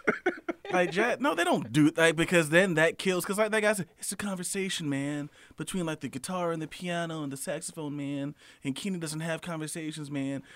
Kenny G, he struck me. I think this is when I realized he's a perfectionist. he is. He wants it to sound perfect. Mm-hmm. he wants it to sound exactly as he hears it in his mind. Yeah. And he's like, that was a little flat. Take it out. I'm gonna go and just and, and do it again. Mm-hmm. Um, I bet his producer hates him because punching is not difficult, but like punching in a note, like you got to go. Where did it? You got to go in and find it. Well, he was talking about like where like with the songs that he would come up with, and then he would have to get if he was bringing in other musicians Yeah. to to play something a certain way, Mm-hmm. he would ask them to play it different ways. yeah, he sounds like he. Yeah, he sounds like he is a perfect, kind of like Prince was. Prince was a perfectionist as well. Yeah. He sounds like he's a perfectionist. Like it's got to sound. The way he wants it Yeah, to. I can only imagine like performing with him. Like you've probably got to be like up, like Yeah. really good. Um, so like I said, with the musical conversation between musicians, that's what we've seen traditionally uh, in jazz. Like Mm-hmm. you know these the the the bebop era, I guess you would say, with a Dizzy Gillespie or Charlie Parker, Miles Mm-hmm. Charlie Davis, Parker, hey, uh, John Coltrane. They were in trios. It'll be the John Coltrane trio or Mm-hmm. something like that, or or quartet or something. Uh, you have your drums, your bass, uh, a piano player. piano Yeah. player. Yeah, and then uh, you'd have like a featured artist, whether it be a singer or a horn player or something like that. And I mean, essentially, I know like in, in jazz combo West Georgia, we sometimes have a horn section, but I mean, we'd have no more than five or six people. It'd be very small. Oh yeah. And yeah, Yeah, even even that regard though, in like they were saying, with those trios or quartets, um, and and so on, like each person would get like a section to solo yeah, on their particular instrument, and that wasn't the case with Kenny G. No. It's on his solos. It's just him. yeah, Uh, that's why they said this is not sex. This is masturbation. yeah. Um, Because Kenny was yeah, but- writing songs that he expected to be played the same way every time. yeah. And in jazz, no musicians play it the same. Well, a lot, a big part of it is improvisation. Yeah, it's all it's always different. Like, what solid drummer do you have? Do they have a splashy cymbal? You know, like, do you have a bass player that's? It, it just really kind of just depends. But yeah, and I, I don't think they like that about. Like, why are you playing at the same time every time? Well, because I have That's these how I wrote popular songs, Yeah. and my fans want to hear them played that way. That's how they want to hear them. Exactly. And then he said that's how I wrote it. That's Yeah. how I wanted it to sound. Yeah. Even though, like, um, we started the show with Songbird, um, and pulling it up on YouTube. There's an 11 minute version, live version of Oh, it. wow. Kenny G. Yeah, Oh, I bet his lips were bleeding, boy. That's a lot of work. Goodness gracious. Eleven minutes. Well, he, he has the world record for longest note held. He does, for like Guinness 45 minutes. Records, Yeah, with Yeah. circle breathing, So it's nothing. which is funny. It's insane. that they talk about that because I remember learning about circle breathing back in high school. I didn't know Kenny G used it. So I mean, not to agree with these critics, but he is right. Most musicians, you know, worth their salt can do circle breathing. Uh, I can't. I, I never tried. I know how to do it, but I've never actually attempted to do it. But um, but who cares? Like he used it again in the Guinness Book of World Records. What you mad that you didn't think of it? Like I don't. I don't know. Yeah. The Um, haters. Yeah. So uh, at the point where Clive Davis discovers him, and I was like, "Oh, it's Clive's fault." but it, it made sense though when I when I saw that it was Clive Davis. Was like, okay, this got the ball rolling because you didn't see that with any other artist. Mm-hmm. Um, like I said, like this was going on at least since the '70s with the format of having the the jazz artists do more pop sounding songs. hmm Well, you almost have to think, and I say this because I recently listened to the Smooth episode of the 60 songs that um, define the 90s, and I didn't know that he also discovered Santana. N- Not too long before he discovered um, Kenny G, which makes me wonder was he looking for a musician to make a star? Was that like, whether it's jazz, whether it's rock, let's see if we can make a musician like the forefront of whatever we're trying to do. Yeah, Because I think he damn just good job. yeah, like or what, or have what they're make what they're doing. Uh, like the like, feature. like, like make them a star, but based on what they're actually doing. Yeah, doing. the How best can in we their sell genre. Yeah. what they're doing? Um, because it, and this is and I, as the the Clive Davis thing makes it comes into uh, it, it it comes up again because of what they tried to do with Kenny G on his first couple of albums. uh, which it, they have the vocals on it. Like I said, Mhm. this is it's went on in, in the seventies. yeah. Y'all listen to some Grover Washington or Donald Byrd. Uh, there were like Donald Byrd is the featured artist, right? And he's credited as a songwriter. But sometimes there were, uh, I think it was the Mizell brothers would write lyrics to those songs, to Mhm. some of those songs, and it will be just like it will be like a hook basically, and those will be sprinkled in Mhm. between solos. Um, but in this case with Kenny G, they I, they brought in a singer to to sing on on his on his on his album, uh, which reminds me of like I said with Kenny G performing with the Jeff Lorber group. Uh, Jeff Lorber had a similar kind of album in the '80s, and I remember hearing this because I saw um, the uh, aerobics championships videos on YouTube. this is like if you've seen that Key and Peele sketch, Oh man, that Key and Peele sketch with the aerobics championships? they nailed it. They really nailed that was it. that was a real thing. Okay, but uh, they made it like an event.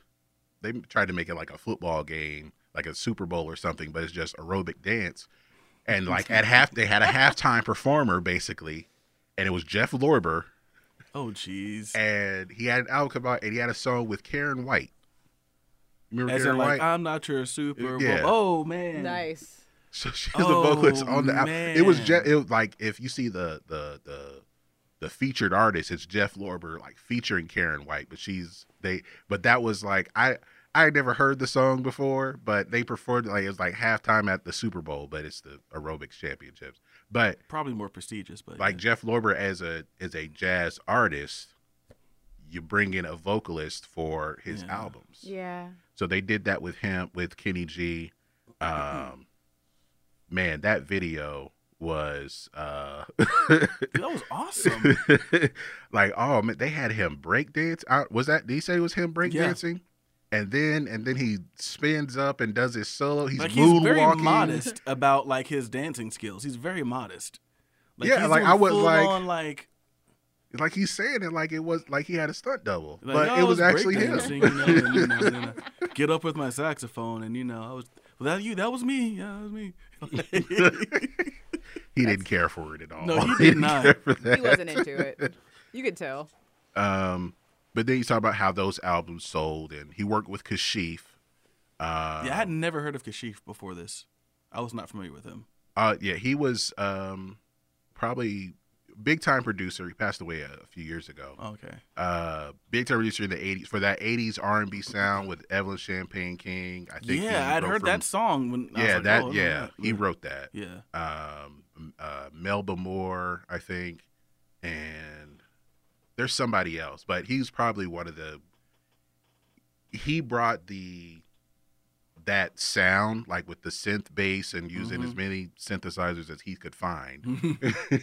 uh, he brought that sound to R and B um, in the in the '80s, basically. So I mean, eh, like, and he he was the hot producer at the time in the early '80s. Yeah. He was a big time producer. So working with him, but that still wasn't Kenny G's thing. Um, my mom does have the Gravity album that he doesn't care for. I will say this. This is something that I think people might not really think about back then, but like the freedom to flop. Your first two albums did Yeah. not do well. Because when he hit, that was the fourth album. You did not get mm-hmm. dropped. Does not happen nowadays. You're typically dropped, and your record label's trying to, their hardest to recoup. You might get they dropped can if the first single doesn't Yeah. work out. so like I thought that was really kind of a, like showed how different people think about, especially people like uh, you know in the record industry. Like they kept trying, like oh, let's try a third one. Like let's see what happens. you know who I was really I was c- really interested in hearing about him working with or wanting to work with and do a duet with Stan Getz. Yeah, with uh, with the his new his the, Mm-hmm. New standards? The new standards. Yes, I'm a big Stan Getz fan. I That imagine the Jazz World was. I was like, they're gonna hate him for this. Oh, Yeah, absolutely. they're gonna hate him. For That's Yeah, gonna be more hateration right there. Stan Getz is is you know you might be on the Mount Rushmore for a lot of people. Yeah. Um, but then you bring in a guy like Kenny G, they just feel like he's gonna mess it up. I mean, you saw how they reacted to the Louis Armstrong. We'll get to that in one second. We'll get that in a second. Oh my gosh. Um, so uh,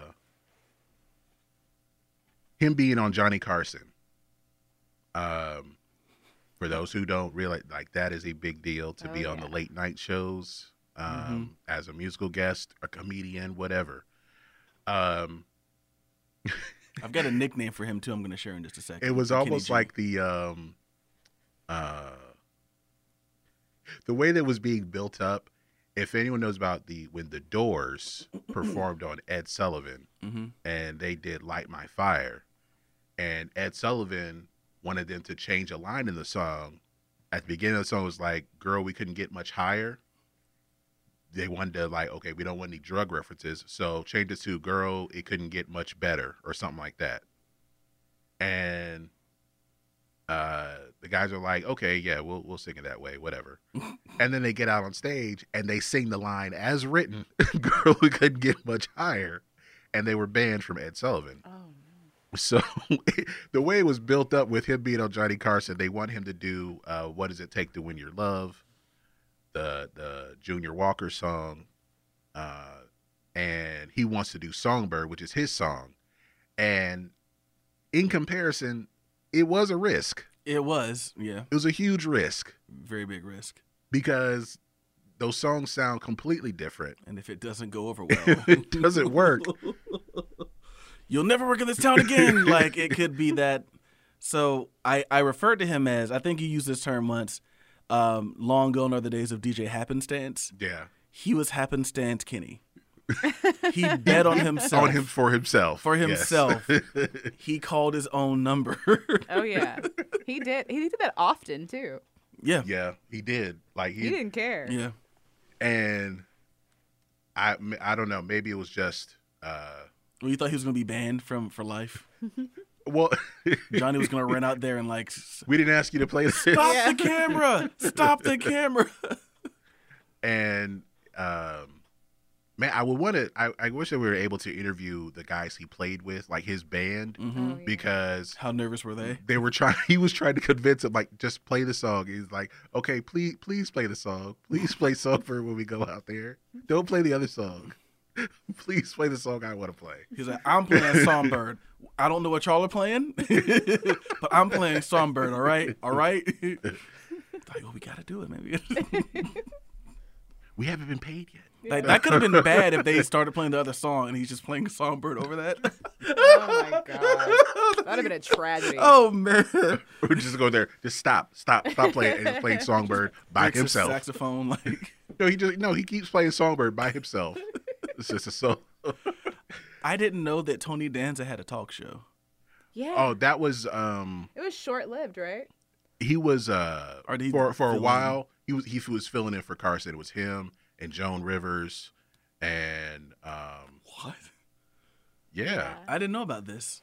yeah for I it was for I can't remember the exact reason, but for like a couple of months, Mm-hmm. um, different people would fill in for him. Okay. Uh, or he may have been he may have been contemplating retirement at that because he had Okay. probably been on for like at least thirty years at that point. Yeah. Mm-hmm. So he was contemplating retirement, or there was a contract dispute or something like that. So, uh, um, people would fill in for him. I know Joan Rivers and Tony Danza were there, and Joan Rivers got such a great response. She almost got her own late night show, Really? or that she was going to replace Carson because he was going to retire. But Wow. then She was really popular. that didn't that didn't happen. She had a late night show later, Mhm. but um, he had come back. So, okay. uh, so yeah, it was a, a a a few people filled in for him for a couple of months. Um, so they uh, so this was definitely a different time where uh, he has one album sell five million One single propels it to.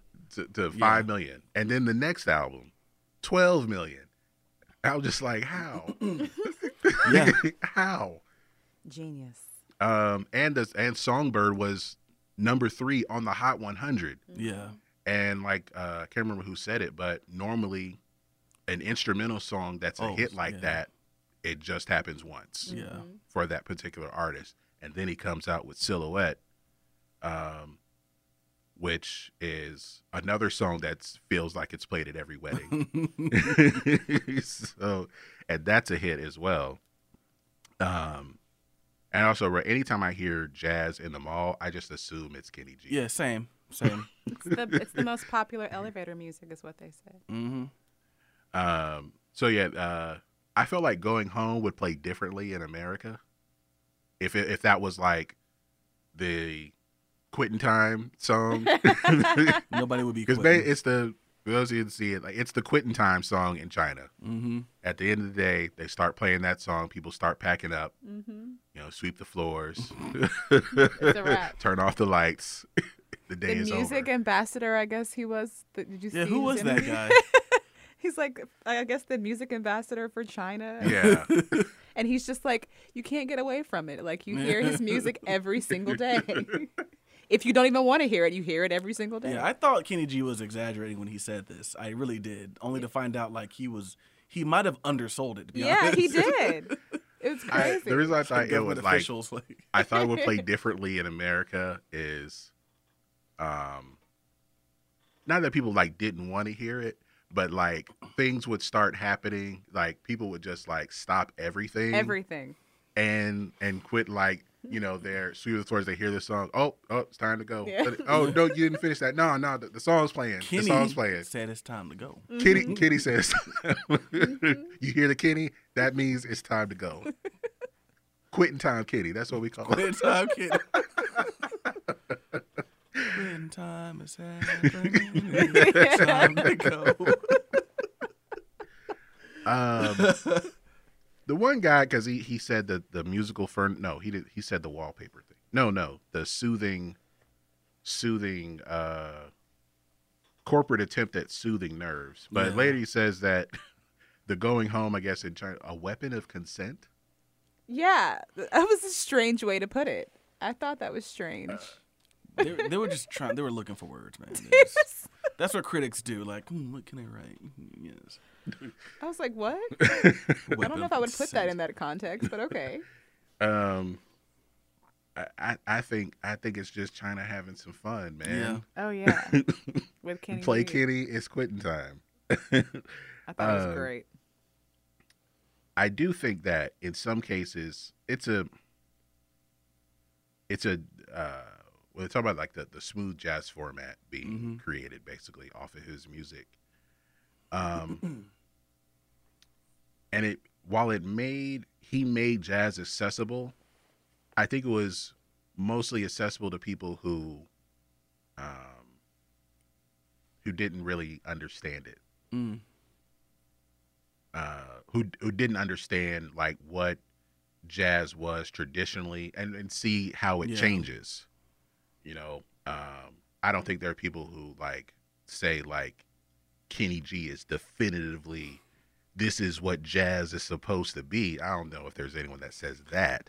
I believe there. I, I'm willing to bet there probably is. They- they're- There's there's probably someone out there who, because they've never been exposed to other jazz, that's what they think. You know, just like you would have somebody maybe say like, "Kiss is the definition of heavy metal," because that's all they know. Mm-hmm.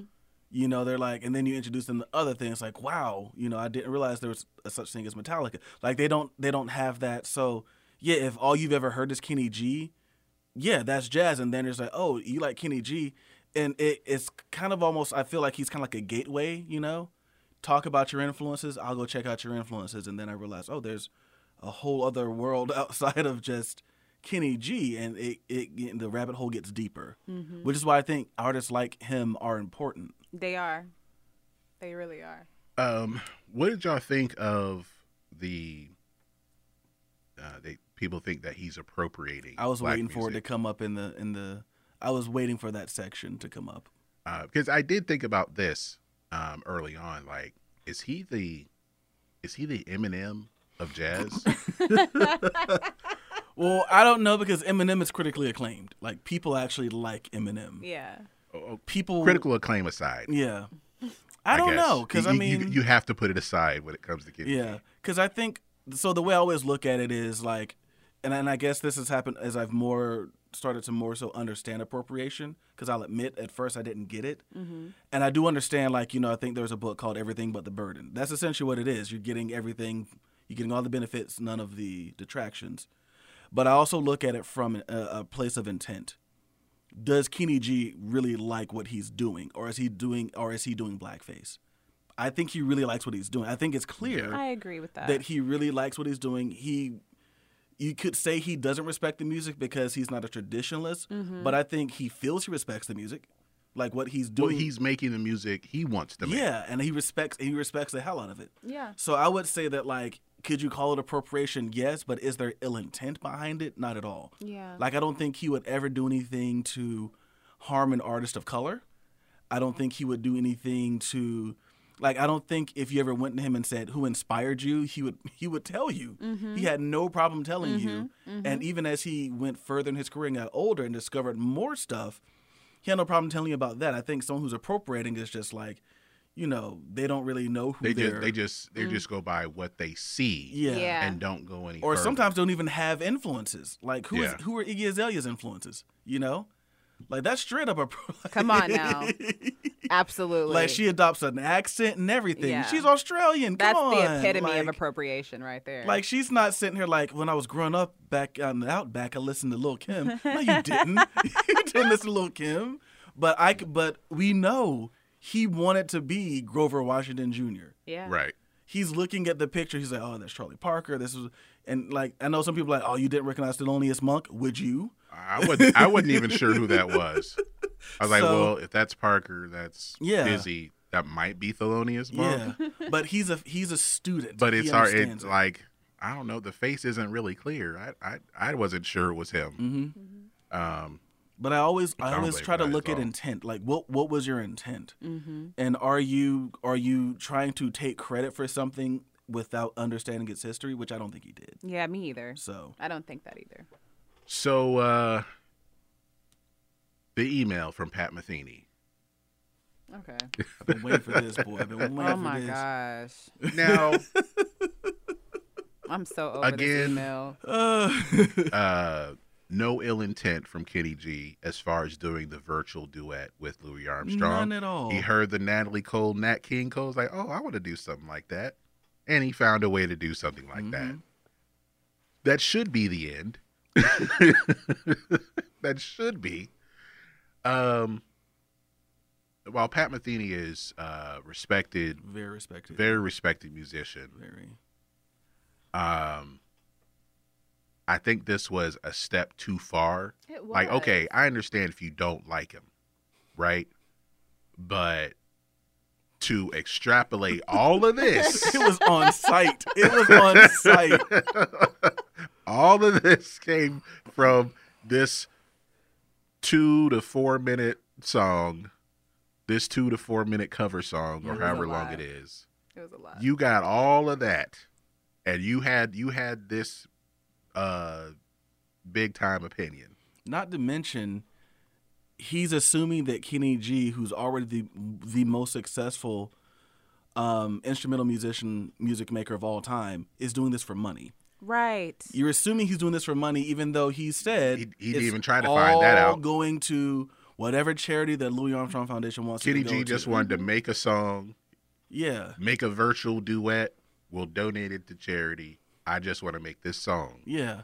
Like the ultimate mic drop moment would have been like, "You think I need money? I just sold 12 million records. Thank you. you think I really need money? I went diamond. How many people were going diamond back then? Right. Just as an instrumentalist. yeah, I went diamond, bro. I don't need this money. That was insane. Do you? Like, Apparently, are and the mad? attention. Do Did you want to do a virtual Yeah. duet with Louis Armstrong? That's what it comes down to. Like it I mean, I did it first, but like, It I beat seemed you. So salty. it seemed like It was salty. like Salt Factory. Like he was mm-hmm. just like. It seemed salty. It seemed snobbish. Yes. Yeah. and it was incredibly ill informed. Thank and you. it was just kind of one of those things where maybe he thought that like I'll start this and it'll be an avalanche and people will join me and we'll walk with our flags up to you know and our pitchforks up to Kenny A G. picture of Kenny G with Yeah, it you crossed know. out. and it's just like nobody joined like we forwarded it but nobody joined you. Like nobody was up here like, you know, I bet it was like, be like, did you read what Pat said in that email?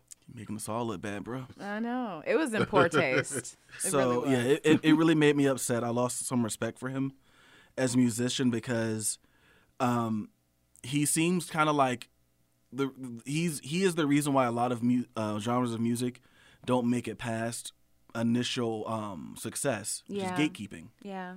Like people ask why rock is dead, gatekeeping. You know, for a while, you know, there were certain forms of like R and B, You why gatekeeping. You want to keep certain people out. Jazz, I think, is is the ultimate. I think after after the swing jazz era and it started being about, you know, like real musicianship and everything like that, gatekeeping. Like that's what it's that's what it's really I think that's they're like, you know, we make this music, you need to come to us. We're not gonna come to you. We're not gonna make it we're not gonna dumb it down for you. You get smarter. Everyone can't get smarter. like you don't like stop making music for musicians and start making it for a general Yeah, audience. if you're if Yeah. you're trying to sell, If you're trying to make money, if you if you're sick of How do you do yeah, that? if you're truly sick, like they say, we're out there and we're struggling and we're start. If you're truly if you're sick of it, you know what you could do? Play a song people like. Cover some Kenny G. Try that for a change. Yeah, you might you might you know cover some Kenny G. So And, I mean, and- and that's what Kenny G did. Like he he got in because of his cover Mm-hmm. of Junior Walker. yep, Uh, but he just did that one. Mm-hmm. He did that for the record label. It yeah, was like, okay, but I want to play my stuff. But he, he, I think he understood that though. yeah. To at least get your foot in the door, and then then you can put your stuff out there. I I can definitely say just from having been a musician for so long and seeing so it, it kind of reminds me of the Nickelback argument. Everyone a lot of musicians don't like Nickelback, critics especially because they think that what Nickelback does is contrived and boring and things like that. And they think that anyone can do it. And I, that's where they're wrong. Mm-hmm. Everyone can't do what Nickelback does because if they mm-hmm. could, they would do it Exactly. because nobody thinks to themselves, I want to be a broken, starving, and poor musician. Like nobody thinks that. You're right. And so I think what it comes down to is Kenny G could do what you can do. You can't do what Kenny G does. Yeah. You can't write an interesting melody that's going to make, you know, capture the world's imagination because you're too inside your own head. Mm-hmm. The their their uh, the approach to them writing is just up here. And Kenny's like, no, we're gonna bring it back down here. We're gonna write simple And- melodic melodies. Yeah. And But the thing Yeah. is, Kenny G is writing stuff that he thinks is good. mm-hmm, He's like, I like this. I, I want it to sound like this. This is what I was thinking. mm-hmm, If you're, but what he, I get, what aligned is that there were he people liked it, people bought it. That's the hard part yeah, is to write stuff that you like, Yeah. yeah, but it's also good. yeah. or you know for people to to buy it so Yeah. it's just, that's that's just The the, band the that comes conundrum to there mind when I think about that, thus explain this to mm. Kendra, Toto. Yeah All session musicians, incredibly talented, but they knew how to write. Mm-hmm. Which is why I'm like, if you could do it, you would. Mm-hmm. Look at them. They were like, I'm sick of playing. I can write better than this dude who I'm recording for. And what did they do? They went and They did went it. and did it themselves. They went and did it. Like I got this idea for Africa. Dope. Let's do it. I got Rosanna. Dope. Let's do it. Like It's why like I got this song. It's about raining in Africa. Uh, it doesn't matter. What? Just give me the sheet. Is it music. catchy? We'll play it. like it's yeah. we'll play so, it. Oh, this sounds good. All right. Like I'm pretty sure a lot of them would do it, Simple. but they can't, and they're like, "I would never sell out." Well, you can't. You don't know how. That's how it is. You don't know how to sell out. You don't know how to write a melody that people want to hear, and that's what I've experienced for so long. When usually when it's the people they make fun of are the ones they're jealous of. oh yeah. That's they want to be like them, but they're just either they're scared or they lack the skill. I think it would. There was some. I I figured there would be some jealousy in some way. Um, there wasn't a lot from other musicians. They just had the one. Like this email was the prime example of the kind of jealousy and what people thought of. I mean, yeah, like it's played at background music at at malls and department stores and in the office. Um, but uh, and this is this is one of my um uh one of my notes like was it overplayed yeah you could say that It would have reached a half a billion streams or a billion streams if it was if it were it was started Spotify. counting from back then because it was every it day, all it- day, every, every- mall in America, like just dentist And then- offices. and then the constant loop of the weather channel yeah, Oh yeah. uh those are the, like uh, like eventually this became weather channel music yeah. Um, so I was asking, like, was it the mall or the Weather Channel where it got overplayed? yeah. Uh, so be like, I understand people like got tired of it. Um, and but there was one guy was talking about, um, like it's not really, if it's not jazz, it's it's more about how the music makes you feel Mm-hmm. rather than oh it's jazz specifically. Yeah. So, the a question, like, if it's more about what the music makes you feel, Mhm. then what kind of music is it? Like, can you define it? So I think he makes a good point there, um, where he talks about like we did. I was on this station, this station. Like Clive Davis just sent out mailers to every station you can think of, and then of course That you was know, just throwing spaghetti at the wall. and then is yeah, and then eventually you get the smooth jazz stations, but like you can hear him on adult contemporary, you can hear him on smooth jazz, you could probably hear him on R and B stations. Back then, you can hear him everywhere. Some He- pop stations. yeah, it's it's that accessible. So, is it maybe it's jazz in style, but not jazz in genre? If that makes sense, mm. because it fits everywhere. It does. And- yeah. It has a place. yeah, everywhere. You can be like, this is a pop song with jazz stylings. This is a jazz song with pop stylings, R and B stylings, R and B song with jazz. Sty- like it just, you know, I think it was just jazz and style only, and very loose. Like the most jazz thing about it really was the saxophone. Mm-hmm. if we're being honest. Yeah. I, I, I mostly hear it as pop songs with jazz or power ballads with Mm-hmm. Yeah. jazz stylings. But it's so funny now because when you go see more contemporary jazz uh, trios and things like that, that's what they're playing now. Mm-hmm. Like they'll play some R and B songs or something like that with the saxophone playing on it. That's become a thing. It And definitely has influence over music. Yeah. That's out today. Well, yeah, like at the end with the uh, guy saying that it's what he reminds people of now is of a certain time. Mm-hmm. Like he plays on Last Friday Night with Katy it was Perry. awesome. He's on. Um, he does the song with Kanye. hmm I can't remember the name of the song, but I think that's on Donda. It was on Jesus is King. Oh, is it Jesus? Okay. Mm-hmm. So he, he does that with Kanye. He's on the song with The Weeknd. Didn't even know that, but that was awesome. Me either. I Yeah, was like, just what? he's- It was a it was a remix. Oh, okay. It was, it was cool. yeah. Uh, so uh, that's why I hope the sax solo comes back I would love it. I'm getting a because saxophone that was definitely on an '80s thing. my record that's coming out next. I'm next here for it. I want it to be a bring a I'm bring back some. moment. Yeah, I was like, oh, this could use a saxophone solo. the 19 was it 19 um 79 that band. They've got- 75. 75. They got saxophone solos on their latest album.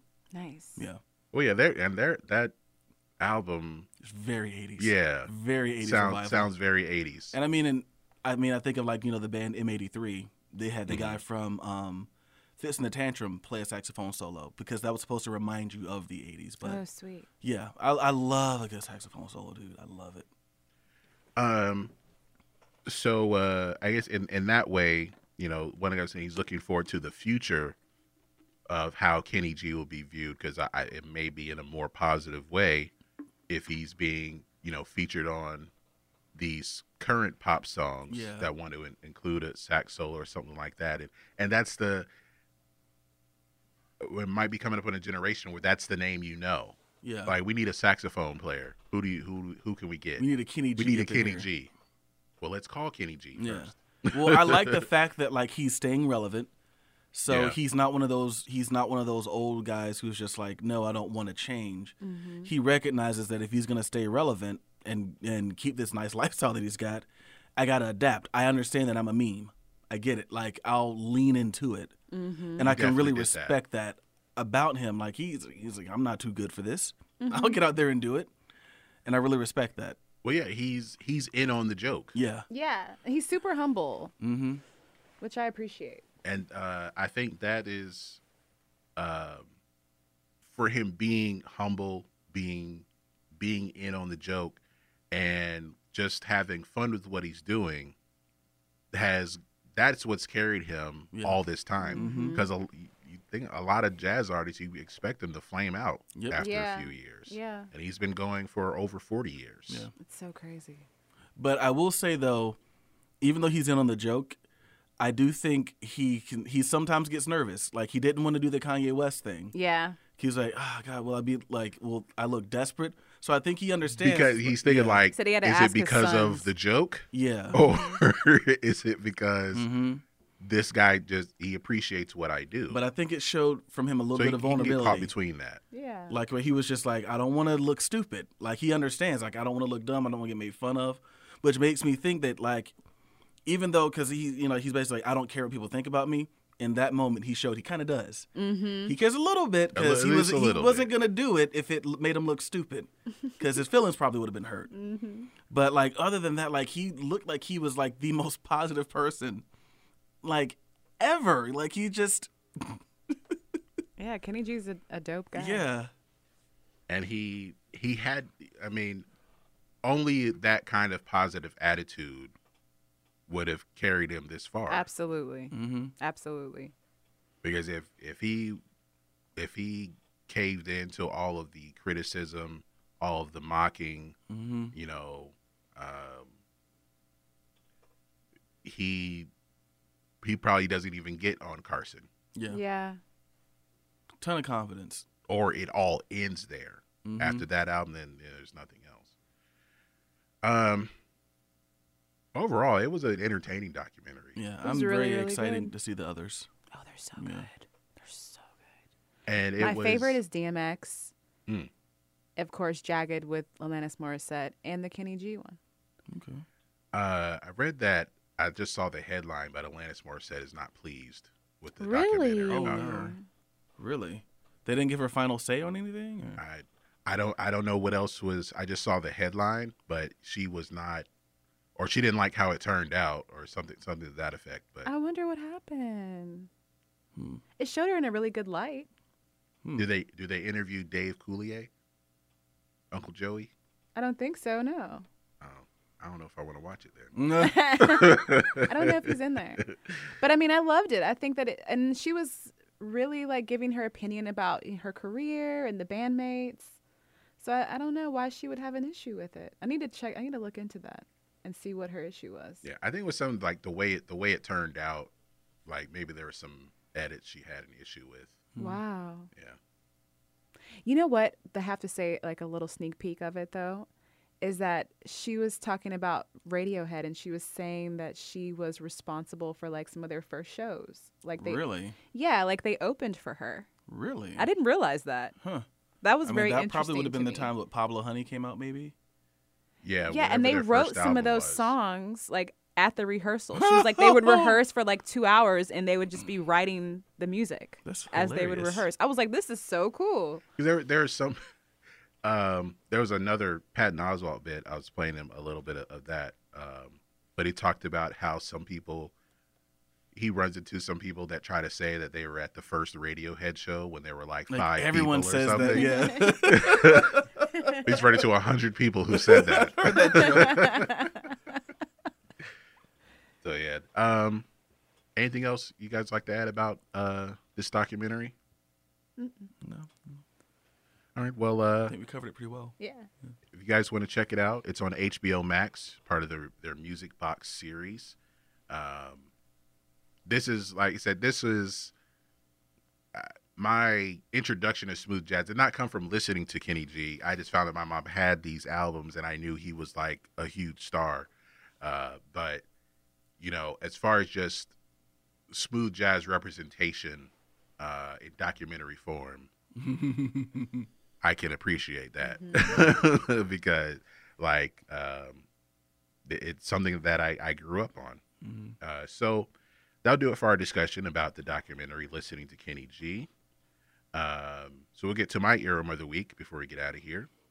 Uh, like I said, I've been listening to a lot of acid jazz, um, and I guess this might also be considered alternative hip hop because the guy does rap, but it's not like you know the hip hop beat you would normally hear or whatever. Like this is a, this is a ba- it's a three piece band um, called uh, Fun Loving Criminals. Okay. Uh, I remember hearing this song when I was in college uh, when I got a Pandora account. Oh, um, Not the Pandora account. I think it was uh, because like Pandora, it was like you put in an artist and they through their music DNA yep. algorithms or whatever would give you other artists. And I think I either put in Sneaker Pimps or Portishead, nice. and this band came up. Two groups who was very much into in, in college. That's what I was about yeah. to say. Yeah. I mean, how can you not love Portishead though? Um, shout out to Sherilyn because she got me into Portishead in college. Um, my my freshman year, the, one of the first plays I did, she had Portishead like that was like the soundtrack for the entire production. So that's how I got into them. Was from her.